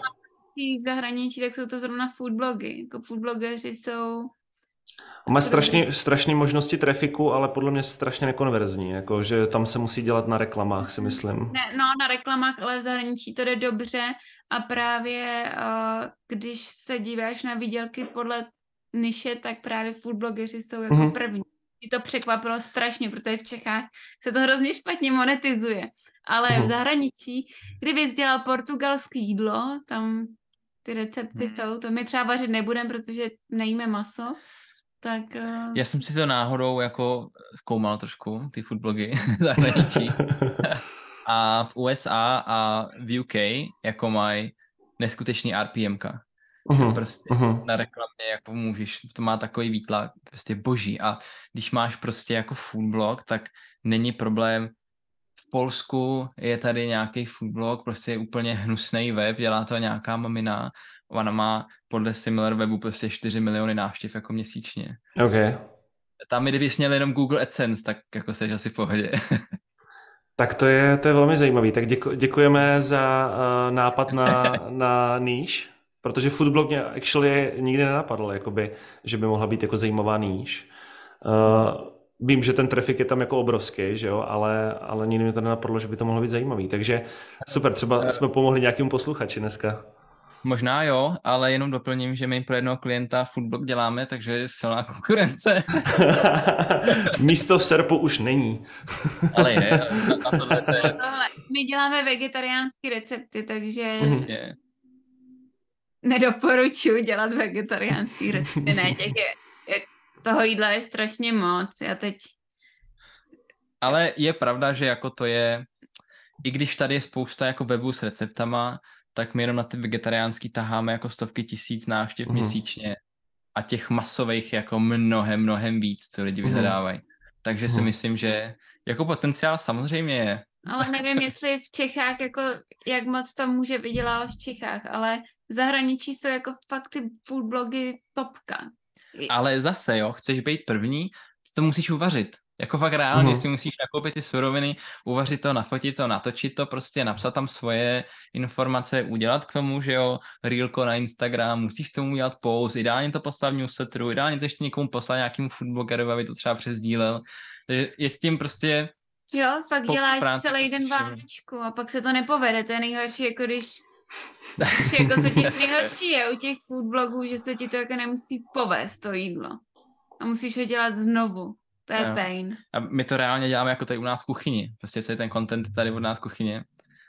Já Mhm, jsem teď včera mhm. plet, plet, plet Vánočku z devíti cepů. Jak v životě jsem to nedělal, ale protože prostě ty lidi hrozně hledají, tak potřebujeme taky mít Vánočku.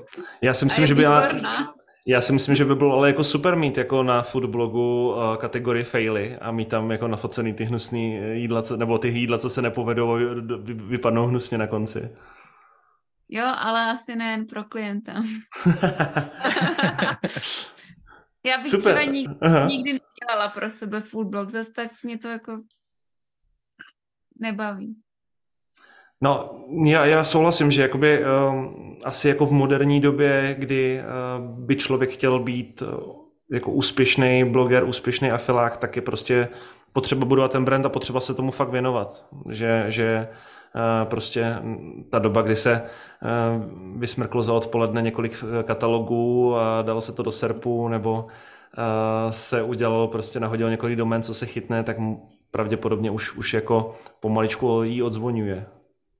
A jestli můžu ještě jako jednu zajímavou informaci, Mhm. teď jsem poslouchal uh, jeden díl podcastu Niche Side Pursuits, uh, byl tam díl o, teď si nespomínám, jak se jmenoval ten chlapík, ale živí se tím, že uh, konzultuje vlastně pr, uh, prodej velkých webů, schání, uh-huh. propojuje, propojuje ty dvě strany prodávající a nakupující a říkal, že nejdražší, uh, jako nejlépe oceňovaný weby, takže ty, co se prodávají za největší peníze, mají vždycky lidi, kteří se soustředili a šli all in do toho jednoho projektu. Uh-huh. A že vždycky ten finanční výtlak z toho jednoho projektu a on už jako udělal stovky prostě sales, jako za strašný peníze, tak ten výtlak je vždycky lepší, než když někdo má portfolio. Mm-hmm, Třeba pro mě jako zajímavá informace, jako empirický data, že to tak prostě, když se věnuješ 10-15 let nějaký, nějakýmu niž, prostě, který je dostatečně velký a fakt jako si s tím dáš obrovskou práci, tak nejspíš ten web má pak větší hodnotu než portfolio pěti malých prostě menších blogů, který nemají vybudovaný ten brand. Jo, ale já ti nikdy nedovolím prodat logo. Ne, já vím, ne, to je v pohodě, to já vůbec neříkám, že to nějak zapadá do naší strategie, jenom říkám, že to jsou nějaké empirické zkušenosti. Uh-huh. My taky budeme portfolio, protože třeba jednou dojdeme k tomu, že budeme dělat ten jeden brand. Zatím tam nejsme, no. Uvidíme. Já se tam taky snažím dostat upřímně, eh, naprosto s tím souhlasím, protože pokud eh, bude nějaká moje konkurence a ten člověk bude od rána do večera myslet jenom na tom webu, myslet na týniž, solid ven obsah, solid ven eh, sociální posty a pracovat na tom, tak prostě co si budem, já tomu tolik času nevěnuju. Takže mě dřív nebo později přemele a semele a souhlasím, dřív jsem byl jako zastánce velký toho, že je potřeba mít to jako rozprostřený do více, do více projektů. Čím dál tím víc se dávám na stranu toho, že je fakt dobrý mít jeden projekt, do kterého to bušit prostě na 100%. Hmm. Nebyl to náhodou majitel Onfolia, ten eh, podcast? Uh, nemyslím si, ale poslouchal jsem to cestou s, do, uh, cestou do Čech z Portugalska. Už jsem ten den měl za sebou asi 12 kilometrů, takže už si Jasný. nepamatuju. Vůbec nevím. Jenom tahle informace mi uh, utkvěla v hlavě. Super. Tím se, dostaneme, uh, tím se dostaneme úplně k poslední otázce. Uh, a to je, uh, můžete nám doporučit nějaký knihy, kurzy, podcasty, uh, něco, kde se vzděláváte o SEO, o affiliate marketingu. Uh, určitě tady zazněl váš Patreon, ten je super. Pro Česko asi naprostý unikát. Zaznělo tady Niche Pursuit podcast. Co dál? Mm-hmm. Já poslouchám Perpetual Traffic. Perpetual a Traffic, ok. začínala, tak pro mě byl úplně nejlepší The Block Milionér. Mm-hmm, byl jenom mm-hmm. 10 minut. Brandon, Brandon Gailey, prostě tím jsem začínala já, jsem to poslouchala, to bylo přesně na mojí cestu z práce v Kanadě, jako na pěšky, takže jsem vždycky poslechla dva díly. A... Já jsem za poslední půl rok jsem vlastně tohle to zrovna řešil jako zdroje inspirace a know-how a skončil jsem na tom, že jsem si na Twitteru pro každý ten náš niž, který my řešíme, tak jsem si našel zahranič, zahraničního člověka, který je afilák nebo SEO specialista a velmi se mu v, to, v té niž daří. Mm-hmm. Takže okay. uh, na každý ten niž prostě mám tam jako na Twitteru dvě, tři jména, který sleduju Mám je přidaný, mám tam i otevřený list, takže myslím, že se asi kdokoliv do něj může i podívat, jak se o zahraničí nějak tam jako pomenovaný. Teď si spíš vybírám jako konkrétní lidi, než, uh-huh. než bych řekl, protože už jsem za už jako jsem za tou dobou, když jsem poslouchal každý marketingový podcast a byl jsem přihlášený do všech jako newsletterů, ono pak zjistí, že prostě 99% těch informací jsou furt jako stejný. A vlastně už pak už jdeš jako po tom expertnějším obsahu a spíš jako o reálných datech, co ti ty lidi jako jsou ochotní sdílet třeba ze svých webů a z toho si vezmeš jako mnohem víc. Ale v podstatě jako já se, pro mě největší zdroj informací je prostě Ahrefs, eh, kde já si procházím jako weby konkurentů a teď těch lidí, tam to prostě zjistíš jako nejvíc, zjistíš mhm. všechno, že jo. Můj nejlepší kamarád je Kolabim, ale protože na ty české projekty a, a Hrevs používám jenom na zahraniční pro... No, teď už je na česky, ale spíš na Portugal Bay tam používáme asi nejvíc. Ale pro mě je největším zdrojem Lukáš a začalo být vlastně strašně super, když jsme mm, přijali první lidi do LK Media, kdy my jsme na, začali zjišťovat tady.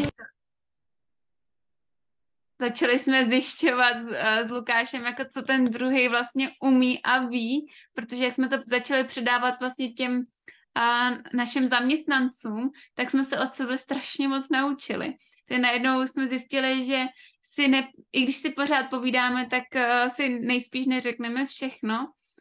A to jsem se dozvěděla teda nejvíc, takže já, i když Luky tady někomu vykládá něco o SEO, tak většinou si tady sednu vedle a poslouchám, protože zjišťuju, že ty technické věci nebo techničtější, co bych mohla zapracovat, tak třeba já nevím. Já se orientuji fakt hodně na tvorbu co nejlepšího obsahu a snažím se být co nejpraktičtější, takže mě moc ty teoretické věci většinou nezajímají nebo nějaké jako polemiky. Já poslouchám podcasty hodně, ale snažím se z toho vždycky vyzobat to, co mi může aktuálně přinést nejvíc, ale zase mě nebaví, jako Luky poslouchá všechny epizody a mě to prostě mně jo. přijde pořád to samý. Uh, já bych tomu možná ještě dodal, jako pro mě extrémně užitečný bylo najít si svoji mastermind skupinu, nebo klidně víc. A prostě mít pár lidí, s kterými jako sdílíš ty svoje věci poměrně jako otevřeně. Já jsem třeba v mastermindu Advice, to je jako zahranič, zahraniční mastermind, kde můžeš se přihlásit, jako není to drahý, nebo asi 60 dolarů měsíčně, něco takového. Je nás tam pár, třeba 40 lidí, myslím, že víc snad ani ne, ale jsou to prostě jako operátoři, kteří mají velký weby, vůbec neřeší nějaké jako základy, Uh, a, ale zároveň, když máš nějaký jako problém, který potřebuješ vyřešit, tak tam prostě přijdeš, zeptáš se a jako dostaneš pět názorů a s tím můžeš nějak jako pracovat. Ty mastermindy jsou za mě pak jako super prostě, nebo jakákoliv komunita, kterou si najdeš v tom tvým niši, jako tak je, tak je super. Já si myslím, že od té doby, co vlastně máme Patreon, tak jsme začali tvořit mnohem kvalitnější obsah i díky tomu, že si právě všechno sdílíme a je tam ten tlak na to být nejlepší.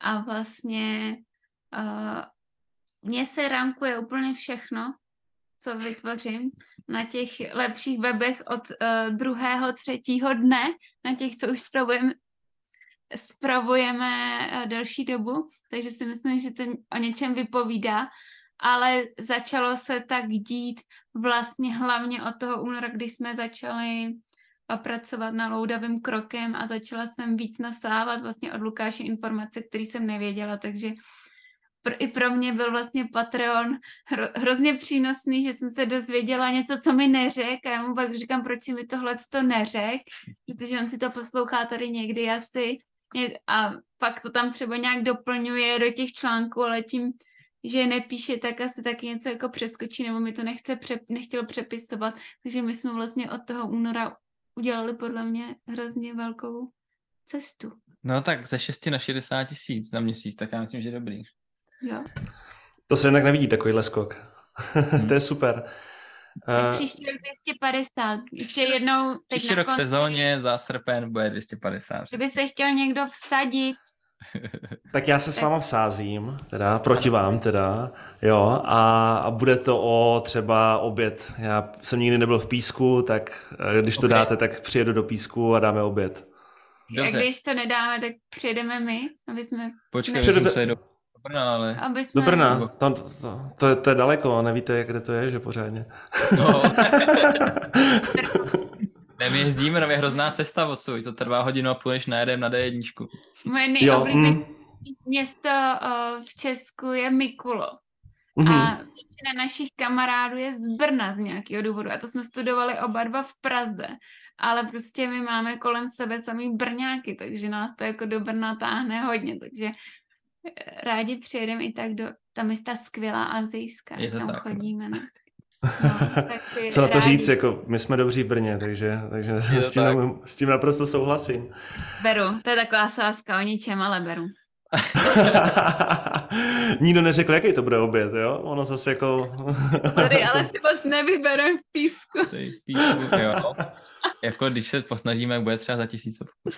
no, tak dobrý, tak, tak to, to dáme dokupy. Super, jo. já moc děkuju, že jste oba dva přišli a se mnou si tady skoro dvě hodiny povídali. Já si myslím, že to bylo naprosto skvělý, super přínosný tak je to rekord uh, našeho podcastu. Je to nejdelší podcast. To vůbec není na omluvu, to je, to je naopak skvělý. Já si myslím, že to, že to jako posluchači, afiláci, blogeři, že to, že to docení, a že, že vidí trošku jakoby do toho, eh, do toho vašeho podnikání, proč, eh, proč by vlastně se měli třeba přidat do vašeho Patreonu.